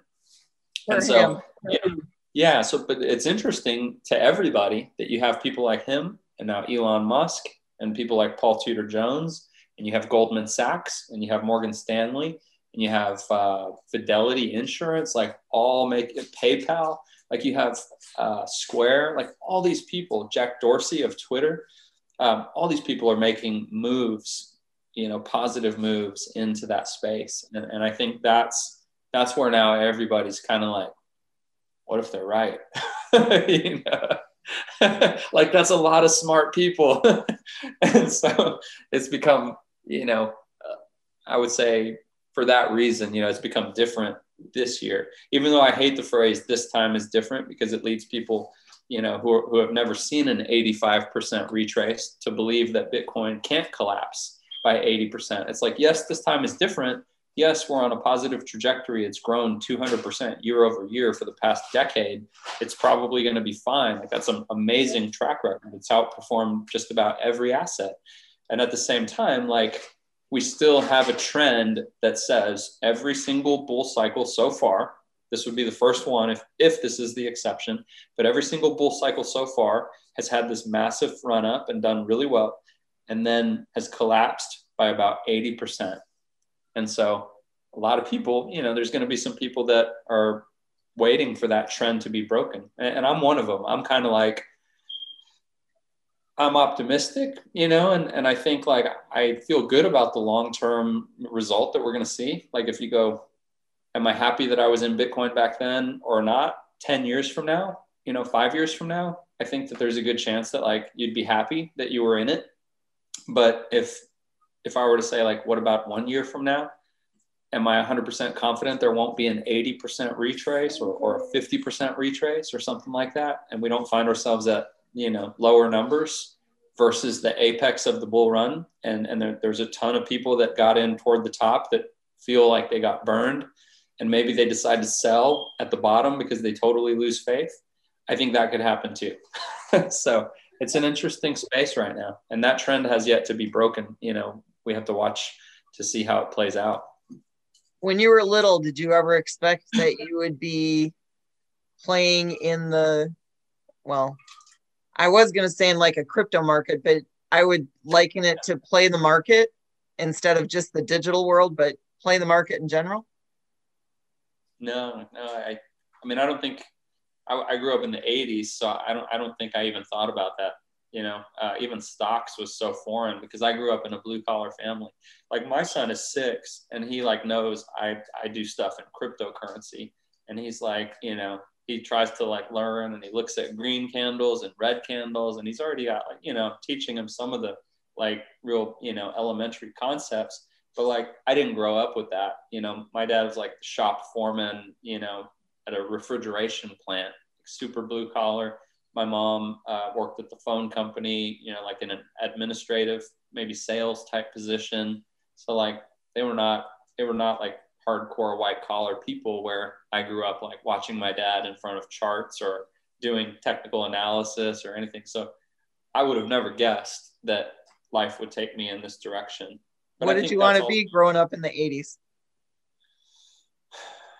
You know, back then it was simple. It was funny. Um, I bet I bet if you'd asked me back then, I I just want to do something that makes me happy, you know? Like if I really could have like answered that back then. Um, but it would have been something, you know, much more childish, like a policeman. you know, I don't think I ever wanted to be a fireman, but I thought being a policeman might be probably pretty cool. Um, I know from a young age, like I found a, a, like a journal entry of all the things that I wanted. It was even a story. It was like, and it was it was very focused on you know monetary wealth. It was like when i grow up i want to have a butler and a chest full of you know money and a big house and like all you know and you can just tell by that the kind of conditioning i was getting hit with you know? And it was i'm sure from my parents like you know in their own way like chase money make money. You want to get a good paying job. You want to be a doctor. You want to be a lawyer. You want to be these things because money is important. Money is probably the most important don't stop chasing money. You know like subliminally telling me these things. And uh, so you know so that was probably that probably never left me but i started evolving i think in the way that i look at it now. And, and for that reason i teach my son you know differently. I'm like money money's great but always know always remember that money doesn't equal happiness. Money and is a tool. Money is a tool. Money is energy. Like those are kind of you know um, still a bit foreign to him i think you know but um, he'll get there. When did you start journaling? Oh man uh, many years ago. I i've been journaling for a decade i guess. Probably and the only reason i ask you had said that looking through your journal from when you were little it was always focused on on money and a, a big house and having a butler so oh, yeah, that just kind of surprised me. Yeah, yeah. I I think because uh, that was actually in a spiral, like an old, obviously a very old spiral. I said I wanted to be strong like Arnold Schwarzenegger and know karate like Jean Claude Van Damme, and I spelled it wrong. and I uh, that was because our teacher had us write a journal um, on different things every day. And so, like that day, I don't know what the question was, but you know, they used to have those uh, projectors, you know, and I forget what you call them, but like the, the old school projectors. Overhead projector, yeah. So I used to have the overhead projector, and she would have like the, the journal, you know, question of the day, and then it would be like our time to like write, and it would just be like write a paragraph, and that was that. I flipped through a handful, but that was one of the funnier ones that I came across. I was like, oh, that's interesting. Look at your mindset back then. Like, and I, I shared it on Facebook too. It was, it was funny and, and cute and, you know, like, but it was funny that it was all money centric. I, I wanted to own like the Chicago Bulls. at the time. um, so yeah, funny stuff. but it, it truly is amazing how many things from our childhood that they do impact us, even though it may not have been the intention. And you realize that later on that that's where that came from. Or, yeah. you know, I can't believe I'm doing this. And then you reflect back and think, well, it's really not surprising that I am doing it. Yeah. Yeah. Things that your parents told you you need to be or do or you can't do. And then you're like, oh, well, then I got to figure that out. Like, I, I, now that makes me want to do it even more. You know? I love um, that yeah. you can't do this. Oh, yeah. Watch me. yeah. Like, I mean, and if not your parents, you know, then somebody, right? Somebody out there gave you the fuel to do something simply because they told you you couldn't. And I know I've had, you know, I'm sure I've had my share of people like that. That uh, not thankfully not too many, but a few that have given me some fuel. So, like that was when I went to into the army. That was my my dad was airborne army in like the 60s, just before Vietnam. Uh, my uncle, we, we we can't really find a whole lot of evidence of my uncle's um, you know, my uncle, uh, his military career, but you know, he claims that he was a commando in the army. so it's been a running thing that he's claimed for, you know, ever since I've known him. And so we give him, you know, we give him a little bit of uh, hell about that. but at the same time, um, those two, you know, like they would have never, they would have never um, bet money on me that I would have gone to First Ranger Battalion and like gone through Ranger indoctrination program, airborne school, infantry school, uh, or you know even just basic training and AIT of infantry, and like just and made it you know specifically to be in special operations uh, as an airborne ranger in a unit that has a very high attrition rate. And at the time, they were watching shows on TV like surviving the cut and things like that that were real popular back then that show like what you know ranger battalion is putting people through for their training these days. And they're like you know they're they're they're funny like even now. They're like oh hell no. No way brayson's doing that that right now. Like he ain't gonna make it. And then one day you know i graduate not only from being not only to being at first ranger battalion the unit but then they send me additionally to Ranger School, which is just you know a school. The, the, they say the the tab is a school, the scroll is a way of life, and so like I already made it to the place where it's a way of life. I think it was harder to get there, and then the school you know is also equally difficult. Very highly respected in the army as you know one of the uh, really like the top leadership school in the army. About 80 80 something days, very little food, very little sleep you're either in it in the summer and it's extreme hot and there's people having heat casualties, or you're in it in the winter and it's really cold and people are getting hypothermia. Like you get one of one or the other is your experience. And so, you know, eventually they got the call that like my graduation's coming up. And, and so to this day, they still talk about it and, and kind of make jokes like, I can't believe that like you never finished like baseball. like we put you in like fall ball and like, you know, fifth grade and like you wouldn't make it the whole season before you got bored and and like somehow you made it through that and uh, so it was a it was a nice uh, it was a nice you know final finale i guess to, to my childhood you know like going into being a young man that i could like show you know my family like hey look like when i like something or i set my mind to something i can do it reason i didn't maybe have the highest gpa in high school barely got by. I wasn't into it. you know? Well, that gives college, me hope for my kids. yeah, co- college was a different story. I, I, my standard in high school was I just I just want to graduate. Like I, I'm more interested in skipping classes and having fun with my friends and what keg parties happening on what weekend. Like that's what I'm into. Like so, my passion was there, and of course you're gonna like excel where your passion is. And so like what what goals or needs were met you know like significance certainty uncertainty all these things that that made that high school experience fun you know girls and all that stuff um, which you know you're pursuing love you're pursuing connection and so no wonder that met my needs more than like class and, and you know things like that. And um, that's why i try to teach him about the human needs and i hope that i can always be a bigger influence on him than you know the kid down the street that lives on the corner that maybe doesn't have life all figured out you know at least to the degree he should. Um, exactly.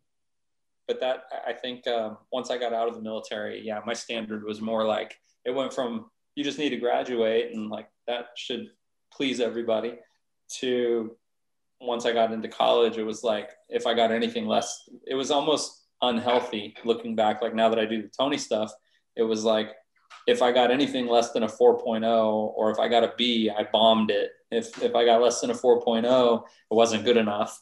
And so now you're like, that's the way Ranger Battalion made me have extremely high standards. Your, your PT test needs to be a perfect 300 because, you know, that's perfect on in, in, as far as like the Army PT test and everything has to be perfect and so forth and so on. Cause, you know, it's a higher standard here than the rest of the Army but um, it wasn't healthy looking back, like going to college, because you know, kid gets a 3.9, and all of a sudden he feels in, in his emotions and in his state, he feels like a failure, and uh, so a lot, a lot to learn. You know, like you go through a lot of interesting stages in life.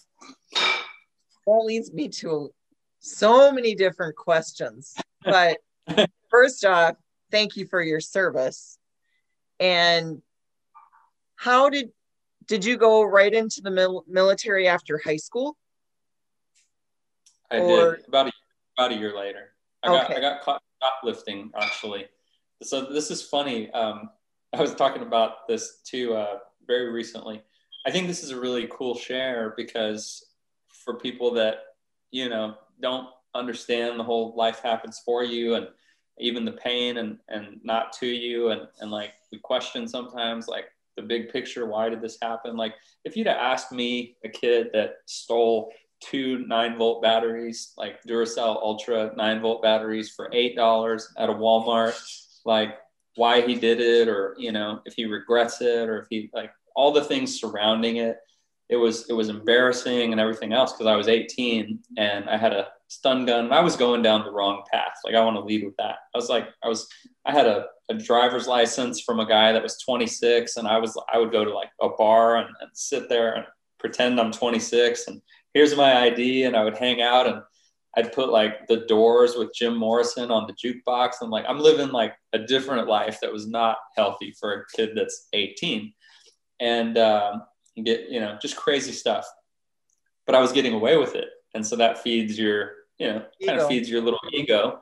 And so i'm getting away with it. And and you know I'm, I'm like i still have a pretty good relationship with my parents but probably not as good as it could have been you know because they see this stuff. They see how i come in. They catch me with certain things paraphernalia for certain things that i shouldn't you know be involved with and so forth. And uh and so hold on but and and so um, numerous signals right that i'm going down the wrong path but but the biggest one the one that was the impetus for change was shoplifting eight dollar batteries at 18 years old i go in i I think Walmart makes too much money. Walmart makes more than enough money. They won't miss these batteries. I'm smarter than you know Walmart. Like I'm slicker than Walmart. Whatever. So I, I, take these batteries, and it wasn't the first time you know I had like taken something. I'm sure I've taken a bunch of little stuff. Pen. It used to be like Parker pens were popular back then, like six dollar pens, whatever. So this this day I go and I steal these two. It's like a twin pack of batteries, about an eight dollar value, and I get caught by a large black African uh, African American guy um, named Marcus Starr, and uh, he he catches me, and I remember him to this day. Like best thing that ever happened to me was this gentleman catching me. He he grabs me, and I'll never forget like the feeling that I felt when he grabbed me and, and looked at me, and I knew I had been caught. And uh, he he goes. Um, he, he just basically grabbed me and took me to the back room and then he he he basically goes um, let me uh, let me ask you, do you have a job? And I was like, I was like, yeah, man. At first, I tried to buy my way out of it. I was like, hey, man, could I just like pay you maybe some money and like get out of you know this? Like, I won't come back. I don't know what I tried to, to offer him, but you know, he's like, no, we're past that, man. I got you on the cameras and, you know, like you're already back here. And then he goes, then he proceeds to tell me, if you would have run, I probably wouldn't have chased you. so Gee, I'm like, Mental. Yeah, yeah. I'm like, thanks. I'm like, thanks, man. And so, um, anyway, he asked me if I have a job. I go, yeah, you know, I do. And I was embarrassed. I go, I'm a daycare teacher. You know, like I, I like take care of little kids, like the after schoolers, you know, at this daycare, uh, kind of like part time. Maybe it was even full time, um, or like 30 hours, right? And so he just starts laughing, and he's like, "That that's hilarious." And um, he uh, he goes, "That doesn't surprise me. I've had full bird colonels, you know, shoplift, and and I'd catch them, and like so, nothing surprises me. It's like a it's like a smuggler, right? There's no there's no like race, there's no uh, occupation, like there's no gender that like it, okay, that's what a smuggler looks like. You just never know." And so he, he laughs about that. And then I don't know if it's their protocol or, or whatnot, but he goes, um, let me ask, let me ask you this. Um, what is the, uh, pull out your wallet, show me the contents of your wallet. And then I was like, I already knew how much money I had in my wallet because I just got paid that day. So I pull out my wallet and I had about $580, like $585, like cash in my wallet. It's like so thick, more money than, you know, like, I mean, he caught me on payday. I made this dumb of decision. All days. Payday. Yeah. And so, so, you know, Marcus like just starts laughing and, and he, he's like, oh my gosh, you know, cause as a percentage of my contents of my wallet, it was like so small that I could have avoided all of this for my $8 and left Walmart and been fine. And so instead, uh, you know, I got caught and um, he they walked me out of the store you know like walk of shame kind of i don't think anybody even saw me but i still felt the emotion of shame.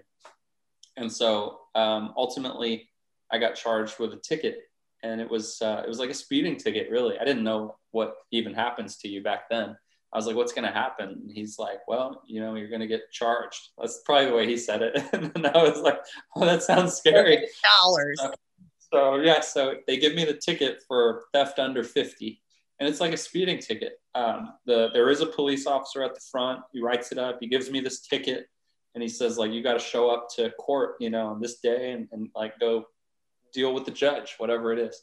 And I think I was already on deferred adjudication for minor in possession charges where I got caught drinking underage with people. Like just, I mean, I was already like a little bit of a mess in different parts of my life. You know, like you could like little signals, right? Like okay, you got an MIP, you got another one it's like really a third one, you know?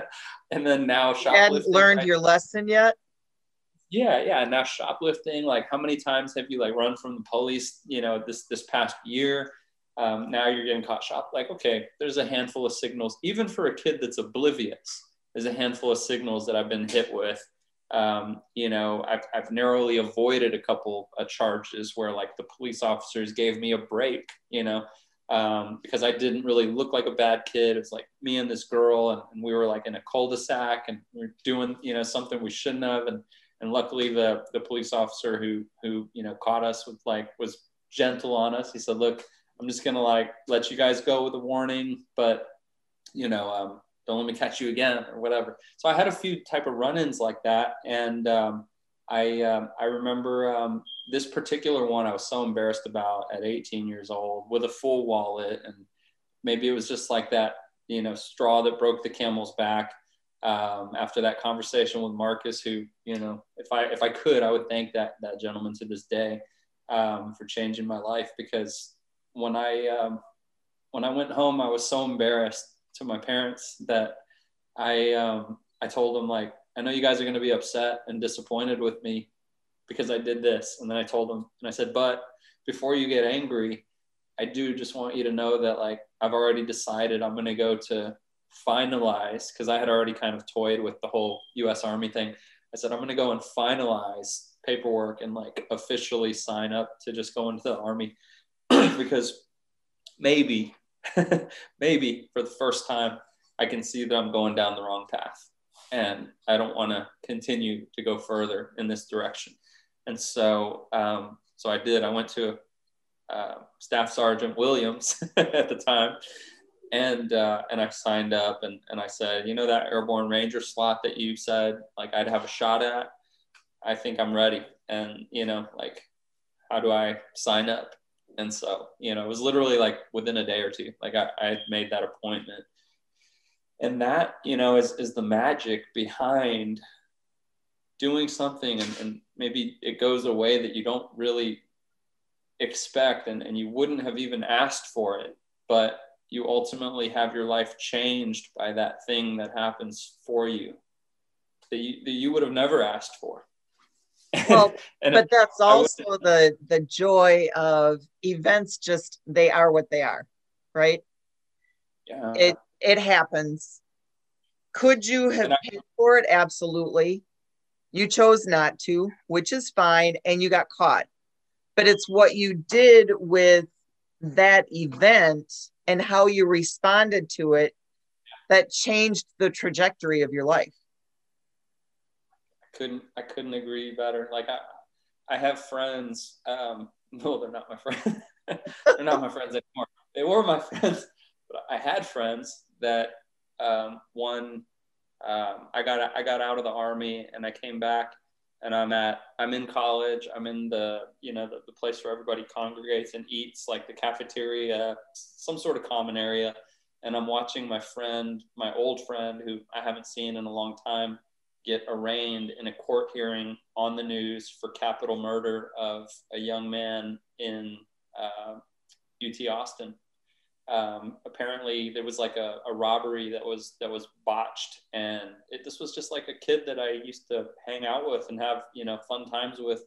You know, probably at a more innocent time in, in life, and I think he got wrapped up in just the wrong life, right? That that path that sent him in the wrong direction, and uh, he I don't like I'm not saying that he killed the person. I don't know how it went, but I will say that like he and two other people went into this place where this UT uh, student resided, and the the young man, you know, I think he was maybe selling drugs or something. I mean, like he he probably wasn't all innocent, but because he was a UT student, and I think he was a football player and different things, like it made big news, you know, fairly big news, like in the state. Um, he ended up, you know, getting killed at that incident. And these kids, you know, these other young men um, got caught. And like, I, I'm sure like one got caught and then the others, you know, got brought into it and like justice was served in whatever way it was served. I had, you know, obviously not talked to that guy in, in a long time, but when you see somebody on the news getting arraigned for something so serious, it's like that's the universe once again, just kind of telling you like, like you may not have done that but but like that's the direction that your friends were leading you into. And i have other friends that like still live with their parents. You know i have other friends that are struggling because they never really like took a leap into anything of any significance. Um, i have um, other friends that became you know ridiculously um, you know like ridiculously i don't know what you'd call it but just like massive alcoholics. Um, just pills, alcohol, all the, you know, just basically like people that went in all the bad directions in life, multiple that went to prison. I've had some that, you know, got shot. They weren't even in the military, just, just doing the wrong things and, and going down the wrong path. And, and they, you know, life led them to, it led them to the place that, that that type of activity and, and that type of, you know, lifestyle leads to, which is like, you know, generally incarceration or in some cases death or injury you know and, and maybe you're injured so much that you can no longer even play the game. You know you lose your leg or you know something up. So anyway um, yeah i've gotten to see everything. And and when i look at that i, I really um, it makes it really easy for me to like go into gratitude mode which is a lot of the stuff that i've learned. It's just like thank god that like I mean, literally, if you'd have taken a roster of 15 of some of my closest friends, like you would think I, I grew up in, in, like the craziest environment. Like I, I didn't. I grew up in Northeast San Antonio. It's not like it's not like you know the stereotypical place where like half your friends are dead growing up.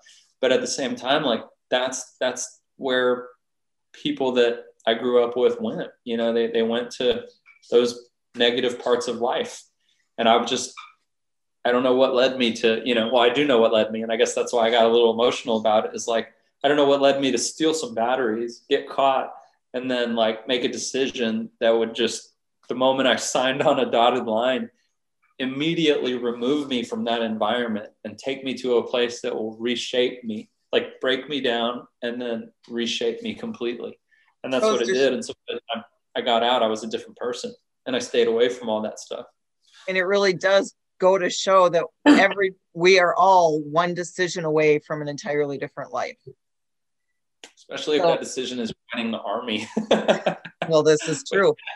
All right. Yeah. So when you joined the army, you joined specifically to become a ranger. Yeah, was that, that was your my, that was your goal? That was my um, opportunity. Yeah, he said, "Look, I mean, it's like I, I had two choices. I was for me, I had two choices. I was gonna be Navy because I thought the idea of being a Navy SEAL would be cool and interesting, and then I I was like, what's you know what's the Army's version of that? You know, like surely you guys have something. I didn't know at the time.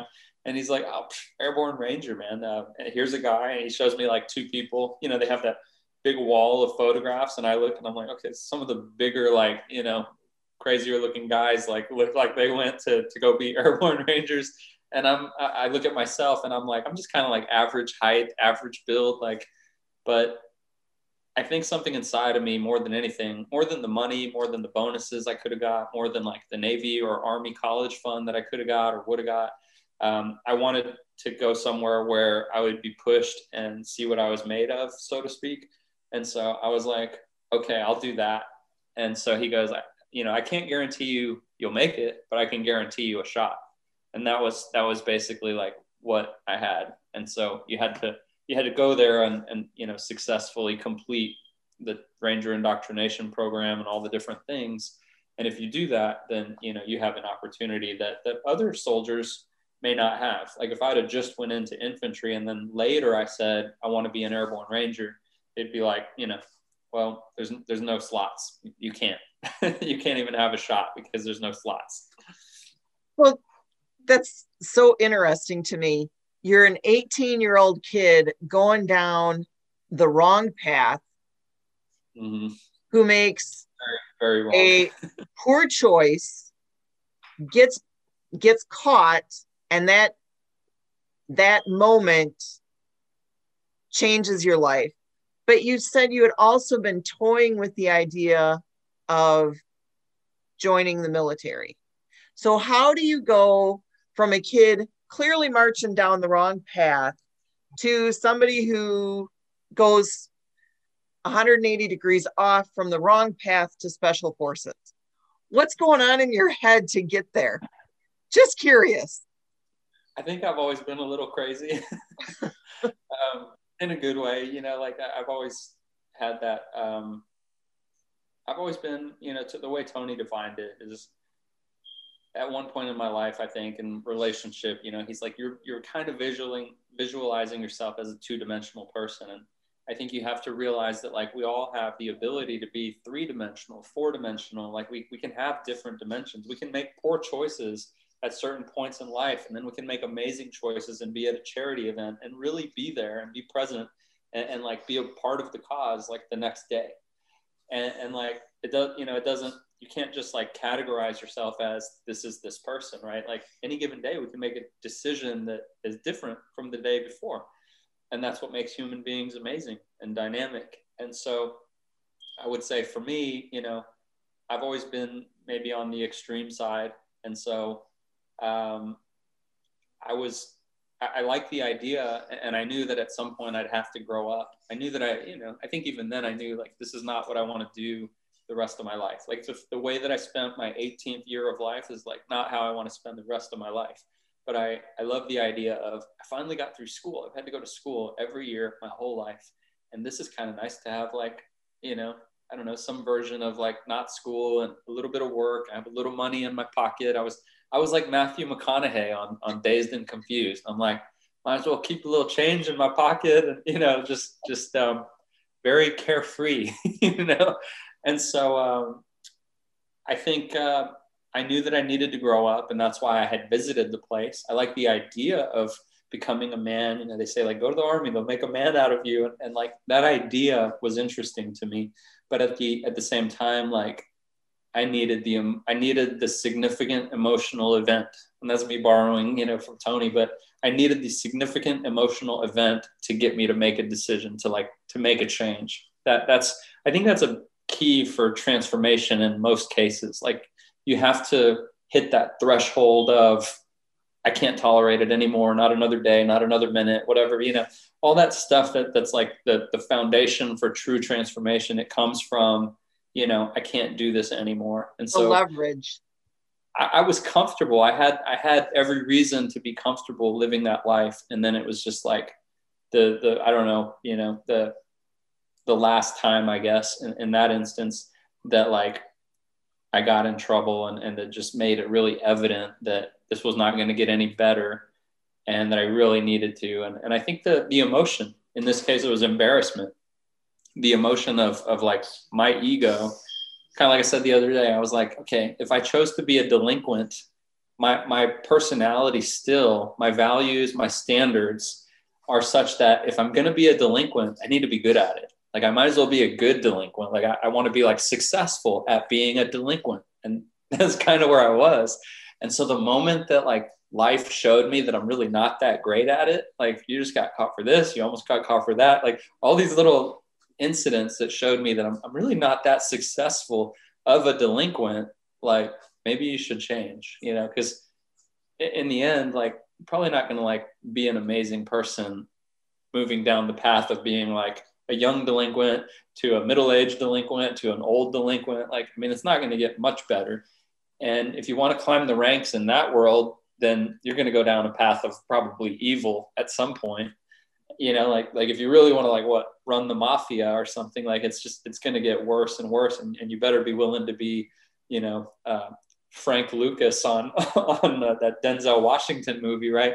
So if you don't really want to take your life in that direction, you don't want to be Scarface, then then maybe you should just say like, I need to chase some things that are good, that are respectable, that like and now even more importantly that like my son can look up to that like when i when i am married like my wife can can like you know be proud of and that my parents can be proud of. And nobody is going to be proud of like hey he's like a really successful bad guy you know? And so um so all, of those things you know um, just go through your head i think as a young person and i just um i knew i needed that change and i didn't even know you know that was my that was probably one of the biggest bouts with uncertainty I ever had was joining the military. Because like the moment I got on that plane, and the moment I even had to go to MEPS for my in processing, I didn't even know like what that day was going to be like.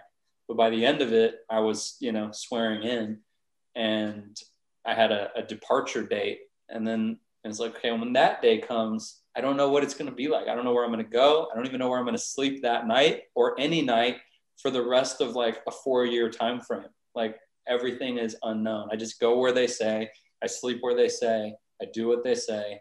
And then at the end of it, if I'm lucky, I come out alive, I have some money for college, and hopefully I'm a better person on a better trajectory for life. And that's exactly what happened. And, and I guess that kind of feeds into the fact that like sometimes uncertainty is really good for you, you know? Well, everything can be good for us. it's, it's what we choose to do with it. All right.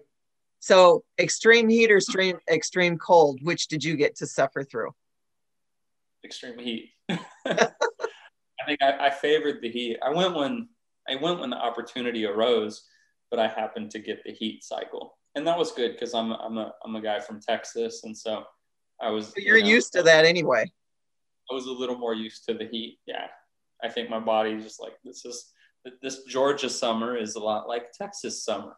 Just in some cases more humid. You know, we have dry heat in Texas and, and Georgia, like Fort Benning, Georgia, you know, has a way of having some humid heat as well as dry heat. I was going to say, I've been to Dallas in the summer, and dry heat would not be one of the words that I would use to describe it. Yeah. Well, I'm in San Antonio, but yeah, so I mean, we have our share of muggy days too, but but I'd say a lot of like 100 degree heat days here are pretty dry but yeah, i i think it's better than you know Corpus Christi, Texas, or somewhere by the beach because I'm you know, which happens to be where I was stationed when when I made it to First Ranger Battalion. I was um, at you know the beach battalion. We were at in pretty much Savannah, Georgia, which is not far from the coast, and so I made friends with humidity there, and that was where my actual unit was. So when I woke up at 5:30 in the morning and we went for a five or a 10 mile run or whatever we did, it was you know a lot of times in in some pretty humid conditions, and we got um, we had a lot of what they call sand gnats. In fact, sand gnats are so prevalent that they had a, a baseball team called the Sand Gnats, the Savannah Sand Gnats. Oh, oh yeah. So yeah, it's uh, they're you know like every day at formation, it's like there's just tons of little, you know, like almost like mosquitoes, and and then uh, yeah, we we did our thing, but changed my life for sure. Leading well, others, le- leading others, I think is also you know something that grows you as well. Anytime someone has the opportunity to lead others and, you know, push people to do things, but always be able to say that I never ask anybody to do something that I haven't been willing to do myself. Like those kinds of things are experiences that I think, you know, grow you no matter what you do, no matter what business you're in, no matter what you do in life. Well, and it kind of goes along with the whole idea of teaching teaches the teacher. Because as a mm-hmm. leader, you always need to be learning I'm not communicating, I'm not getting my thoughts across, I'm not getting the results that I want. How do I need to change? How do I need to meld myself or mold myself to get those outcomes? And that's, you know, that's true yeah. leadership. Right.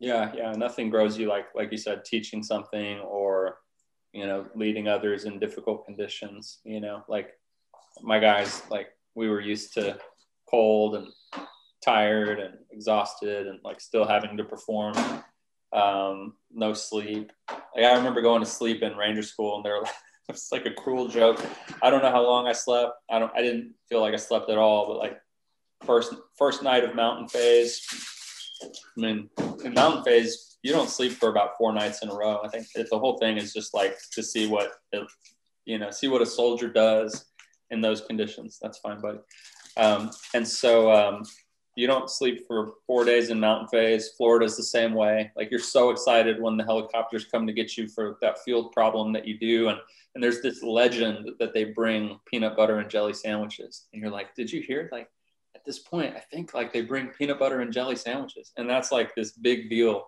because you haven't had anything other than an MRE, you know, in, in you know, many, many days. But um, I got put into a leadership position, you know, multiple times in um, pre-ranger and ranger indoctrination program, not so much, but in pre-ranger and then ranger school. And it's funny, you know, when you're in a leadership position, you get this burst of energy, like mental clarity, energy, like everything, because you know that like this is what you have to do now. Um, you're put on the spot to lead. You're going to get your go or your no go to like make it to the next phase of ranger school or to be stuck there and do it again or worst case to do it again and then fail out and not even get your ranger tab and then your peers are also grading you because that's one of the schools in the army where even if you do all the things right and the cadre or the instructors you know give you a go. They also you know give like a portion of it to your colleagues. Like did was he a good ranger? Did he do the right things? Would you recommend him to get a ranger tab and if like you know more than a certain amount of people in your squad say no, that guy's a dirtbag, then then just they alone can stop you from getting your ranger tab. So it is interesting, but but those moments where I led people when I was thirsty and exhausted and near heat exhaustion and and I'm still like, you go there, you go there, pull security, you, you know, do you do this, you do that. And those guys are also starving and haven't eaten and expended and exhausted and tired and haven't slept. And you know then you really i mean that's that's the true human experience is is us and what we do when you take every, you take all the things away from us you know take all of our comforts away from us and put us in the zombie apocalypse or some sort of situation like that where it's life or death now or the important things and then you get to see like how people really are. Is this That's the true core, right? This person, this person's fearful, you know, all those things. Yeah. So anyway, yeah, it was, it was, it was, you know, those are lessons that I, I took the rest of my life, and now I can see people and empathize with people in a different way. you know, and it's always it's always served me to know just to have a little better perspective of like where they're coming from, you know. And can I empathize with their position or do I think like I, I, I honestly like I'm putting myself in your shoes and I still can't empathize with you. I think you're totally unreasonable, you know. But it's but it, it's always given given you you know that that opportunity. It's a whole new perspective of seeing people at their most vulnerable, but having to dig deep to mm-hmm.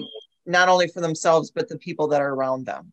And I I'm not sure what percentage of the population actually has what it takes. And I'm sure that there are statistics as to what percentage of the people enter ranger school and leave early. Yeah. So, yeah, I'm sure. So I give you a ton of credit. One thing you had said earlier was because of your ranger training and that you always have to be the best and do the best so that when you got to college if you got anything less than a 4.0 it was a failure when it's clearly not a failure but the way you were conditioned you were conditioned that it has to be perfect. How did you come to grips with that or how did that affect you later on i mean it wasn't until you know I think I always just held that high standard. I, I, I could drop it a little bit and still feel comfortable. Um, school was just one of those places where it was hard to drop it because you're graded on like how smart you are. And I think there was ego and, and significance that came into play there too. It was like I wanted to feel like I was, even if I wasn't smarter and I had to study more, but like I could outwork them. If I wasn't naturally smarter, then I could outwork the students around me. Um, so one way or the other, it kind of gave me, I think, like a little significance from that. And it was also just that conditioning from, you know, Ranger school and being at battalion and that sort of thing too. But um, it wasn't really until way later that I even realized that that was a subconscious belief that I had or like a subconscious mindset. Like, is it even a, not even from like an arrogance way or like perspective, but like, is it, is it even like a, a surprise that, you know, we, flew into the top 1% of realtors in San Antonio and then just like stayed there permanently. Um, and I think like to be in the business journal, it's like probably the top quarter of 1%, right? It's like, I think maybe now they opened it up to 100 people, but for many years it was only top 25, you know, top 25 groups and teams. And so we, we made that top 25 list when it was much smaller. And, and so now like, you know, just looking at it mentally, I go like, it's no wonder that you set your standards to where it's like, okay, this is like the thing that people are keeping score on, then this is the thing that will matter to you, and you won't stop until you get there. And and now it's you know I think it kind of comes natural to us because we're used to it, so it is kind of a good standard for us. But um, ever since the Tony you know stuff and all the lessons around perfection, I've I've really started to look at it you know uh, quite a bit differently, like you know um, he says things like perfection is the lowest standard because it gives you an out and you don't have to you know like you have justifications for for different things and you kind of use them to to you know stay really in your comfort zone. And and so because technically somebody who and I, I see it this way now somebody who needs perfection is going to be scared of uncertainty because there's a chance they could fail. And so now i'm okay with failure and i've even I've even kind of looked at it like, you know, the truth is the biggest successes in the world, whether it's like an Oprah Winfrey or whether it's, um, you know, like, I don't know, a Tony, a Jim Rohn, um, just all the, all the legendary people. I'm, I'm, sure even actors and actresses, you know, like there's this story about Stallone and, and how he got his role in Rocky, you know, like there's so many stories. You could pick one, Colonel Sanders, um, from Kentucky Fried Chicken, how like he didn't really make it till he was in his 60s. Um, but I mean, take your pick from all these stories. The common denominator that I found is like their psychology led them to where they are because they did fail. People just didn't take note of them until they were successful. So we all see them. I grew up with a lot of these people as like, oh, that guy's successful. You know, he's Rambo and he's this and he's that. But like, I didn't ever I didn't ever get exposed to the story of like how he got the role, you know, in Rocky. Assuming that story is even true, it's just one I've read. But like I know the Colonel Sanders story is true, and and I know the Oprah Winfrey story is true, and and she, you know, being a female, being African American, and like in that 80s time frame that like she really made it where a lot of that was stacked against her more so than it's probably stacked against anybody in 2020 like i think that there's still challenges for for all of us you know but in her case like you know she had to do she had to be better she had to outperform you know probably everybody to get to where she's at especially now and so I, I wasn't ever like an oprah fan like i didn't watch her or anything like especially back then now I just take note of who she is and what she became. And, and to me, like that's what impresses me about her. Um, but it, it's it's apparent that like based on outcomes, which is kind of like what we are talking about, right? It's just like who cares how you got there, like the outcome, um, at least to a degree, um, is that Oprah Winfrey did whatever it took, and like this is where she's at now.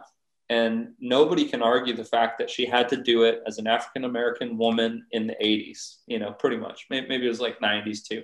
But like those, you know, based on statistics, you know, like those are those are not those were not like advantages, you know, like, oh man, you're, you're gonna make it. you're gonna make it because you're a female and you're African American.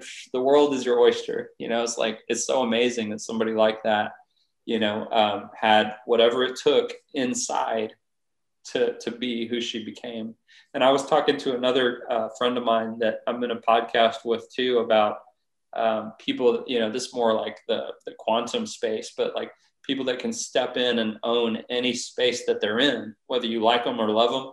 They're usually polarizing figures, but like we we brought up Biggie Smalls, the rapper. We brought up Tupac Shakur, the rapper. We brought up Eminem, the rapper.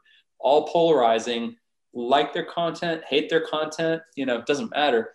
The crazy thing is, is like these are these were people that like stepped into maybe in their case the booth or maybe on stage where they had to rap against somebody else, but they had to utter lyrics verbally that make most people uncomfortable. And so the average person wouldn't be willing to utter, you know, half of the lyrics that these guys, you know, spouted out.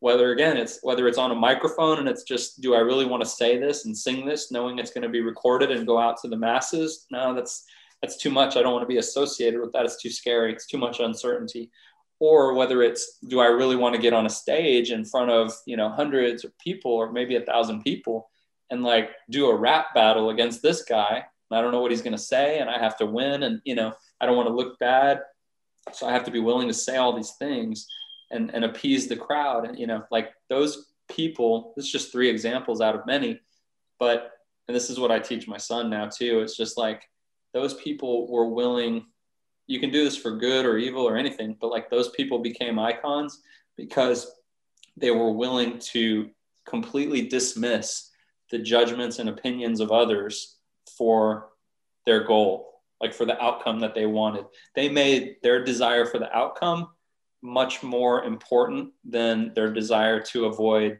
you know, judgments and opinions of others. And so I, I try to like teach them, you know, you want to be a, a good person and, and, you know, do great things, but to do so in a big way, you can't live life based on, you know, what's Tommy going to think of me if I do this or, or what's, you know, mom, even mom, you know, going to think of me if I do this. Like once you grow up you can make those decisions but you know like you, you need to like be willing to be uncomfortable and live life based on kind of like your podcast you know live life in your own terms you know on your own terms and, and be willing to completely dismiss what other people might say about you if and when you decide to step into your greatness and, and do things that that might make people that used to be on the same level as you feel uncomfortable with. You well, know like because once they see you grow it's a little scary for them and you just have to let that be. Well absolutely. You let it be but you keep your eye on your prize this is my yeah. prize. This is my goal. This is my vision my purpose. This is where i'm heading. If you want to be on the journey with me great. I welcome the company. If not step aside. I got things i got to do. Right right. Yeah. so with that in mind and I I appreciate all of the time that you've spent with me this afternoon. If yeah. you could snap your fingers without any work at all, any effort, and change one thing about society today, what would it be? I would, I would, I guess I would say I would like for people to use the brain that God gave them and, and just think for themselves and let the conditioning that comes with everything in their life. You know, we're all hit with it, right? Like what's on my social media feed is different from yours. But like one thing that I, I feel like I do a good job at is I'm able to filter and, and understand that anything I'm looking at could just be propaganda for, you know, what Facebook thinks that I might react to. You know, like if, you know, when, when there was a lot of racism and things like like that, um, not too long ago, like not not racism, but like race, you know, division, um, not that long ago. Um, it's not uncommon for Facebook to like I'm a white guy and they know it, so it's not uncommon for Facebook to show me a scene of a white guy getting beat up by a bunch of black guys, and then I'm supposed to be triggered and go, oh my gosh, I'm divided now, and and I, I don't, you know, all of a sudden my prejudice goes toward not liking black people more because I saw that, you know. And it's not uncommon if you're African American to to witness white people doing something and, and they put that in front of you, you know, and it's like you just I think have to if you can look at that and that's a strong issue, so I bring it up. But if you can look at things like that and always understand that like that's not the whole world, that's just one video on a feed that you know was put in front of me and I kind of have to ask myself, why was that put in front of me? who decided to put that in front of me and um, what's their goal and what's their goal yeah i mean in, in all the different parts of life right? From politics to you know why am i getting this person thrown in front of me with this long commentary about donald trump? Or why am i getting this you know person thrown in front of me with this long commentary about vaccines? You know like like just what is the point of all this? And in the end can I just maintain my own, you know, uh, model of the world, my own thoughts? Like, can I, can I, I guess this is the part that I'd like for people to have. Can, can I maintain like a way to respectfully take in that information and then use my own knowledge and everything that has brought me to, to this state of being 39 years old with, with all the things that I've learned from life and just say like, okay, and yet, even though all this propaganda is put in front of me, like this is still you know what i believe and and i think if people will allow a higher degree of vibration in like not all people are the same. You, you can't stereotype people. You can't really stereotype genders. Like you know for, for you to say that like one race is a certain way is just like step back and just think of how ignorant that is. Because what if somebody did that to your race? You know like do you really believe like if i'm white guy do I really believe that all white people are a certain way? No, I've met like idiots. I've met wealthy white people. I've met poor white people. I've met like really smart white people. I've met funny white people. I've met people that are not funny. They're very dry and boring, you know, and that's humanity. And like, if we could just look at, you know, whether it's gender, race, whether it's I'm a vaxxer, I like, I believe in the vaccine and I'm passionate about like me getting a vaccine and, maybe a different person says i'm anti-vaxxer. I, I just don't think that's healthy. Like if we could find a way to you know to just embrace humanity i guess and, and like make it favorable for all of us with the understanding that we don't have to go so extreme in some of these cases that are more divisive then uh, i think it would just be a better world you know and, and i think it just starts with being more conscious and, and not letting you know the media and other things including your own parents, you know, or, or people in your life control your thoughts or even influence your thoughts to like such a degree and or to be able to like filter out like this person is is the type of person that I want to be like. So, you know what, I am going to let this person influence my thoughts a little more because a lot of the things they say have a good positive vibration. It's, you know, it's all the things that this person says, I think are better for my life, better for, you know, my ability to impact the lives of others, better for humanity. It's, they show me better ways to do business. Like, so this voice, I'm going to, I'm going to allow to be louder in my subconsciousness, you know, like just to be better at choosing the voices that we allow into our head. if we're going to allow influence, like make it make it a good choice who you allow into your head. You know, like J- Jim Rohn says, be careful what you put in your coffee. like if you put strychnine in your coffee, even if it's your best friend that does it, it's still kill you. So, you know, just be careful what you put in your coffee and be careful what you let through the, the doors of your mind, you know? I think that's great. And I've heard you talk a lot about, you know, the masterminds, the mentoring, the energy, vibration.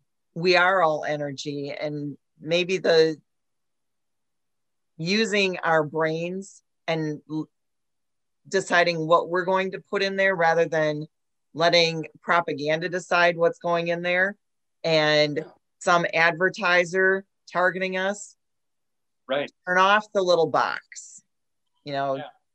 and just start to communicate with the people around you because that's really where we have the most influence is the people around us. And sharing more joy more happy things because there's a lot of good that goes on in the world but that's not what the media giants want us to see. So it gets less it gets less interest, you know. It's like it's it's not fun for the average person. Sadly, it's not fun for the average person to to watch a charity drive. You know, like to watch a hundred kids get clothes or to watch money being given away at St. Jude's Hospital. You know, it's just it's not that fun or exciting. But what they would want to see is that, that just creates massive emotion is like this place got robbed and three people got shot and the guy got away and like here's the scene you know exactly like, why why that is i don't know but i i agree um, but what's funny about it is i have left um, i tend to leave people on my social media like not all of them like some people you know i'll i'll get rid of or unfriend if it's just too much but like i noticed that like you know in moderation I leave my Trump supporter friends on, like even the ones that are real hardcore.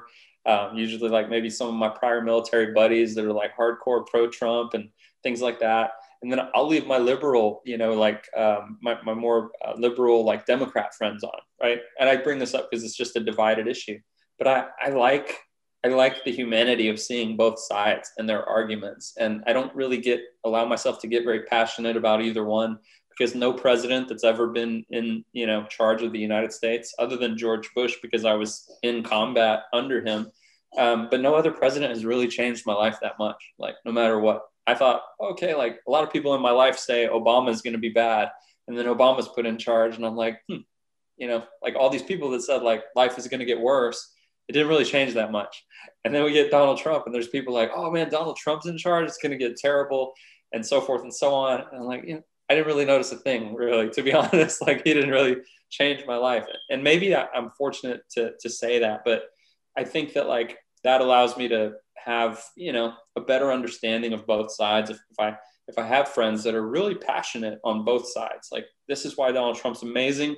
This is why Donald Trump is terrible and Joe Biden's amazing this is why anti-vaccine is like the way to go and, and like everybody else is a sheep and then like this is why vaccinations make sense and this is the logic and the science behind it and this is the you know the research. Like all those divisive issues you know um, short of somebody like you know being violent or hateful or anything like that but if they just have passion and it's an issue that's more like a debate i'm like i'm okay with you know keeping that in my feed because not because i want to like be passionate with them but because I want to see like the human, you know, the human side of like both, you know, both sides of the issue, and that's been healthy. And and sometimes it's like, wow, that person's really, really, that person's really like hates Trump, man. There's, I had, uh, I've had people say like, I'm gonna defriend anybody on my page that like likes Trump, voted for Trump, this and that. Like, it got really heated, you know. But to me, that was like a cry for help. It was just like, I, I really, you know, I feel this way because of these issues. And this person is the symbol for why these negative issues exist in society and life per my model of the world. And so, you know, I, I think that that's kind of what you have to understand is people just do and say what they do and say because it's coming from their model of the world. And understanding that there are different models of the world really allows you to have a massive perspective. And it can also allow you to have massive gratitude when you're you know coming coming at the world from a lens of of just a larger perspective and you don't get triggered by the little things. And you maybe i would hope you know are able to lead people in understanding things at a higher level and, and helping them you know do bigger better things and, and not focus on the things that are that are so negative like that really don't bring anybody any joy and just kind of spread hate and paranoia and negativity and divisiveness like there's people that they don't even realize it but they have made that their agenda.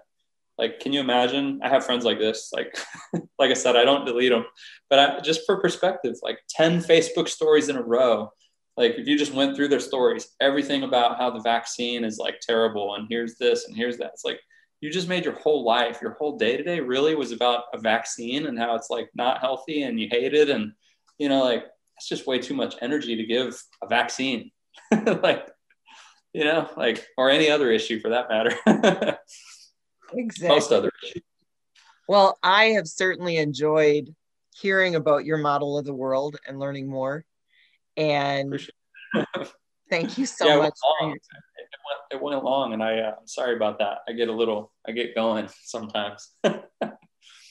Passion is good, and yeah. it was a great conversation. I I learned a ton, and awesome. like I've said, I've enjoyed watching your journey, and I will continue watching your journey because while I have people on both sides of the spectrum as well on my feed, I prefer yeah. to keep the ones in my feed that raise my vibration and contribute positively to my life and to my mental state.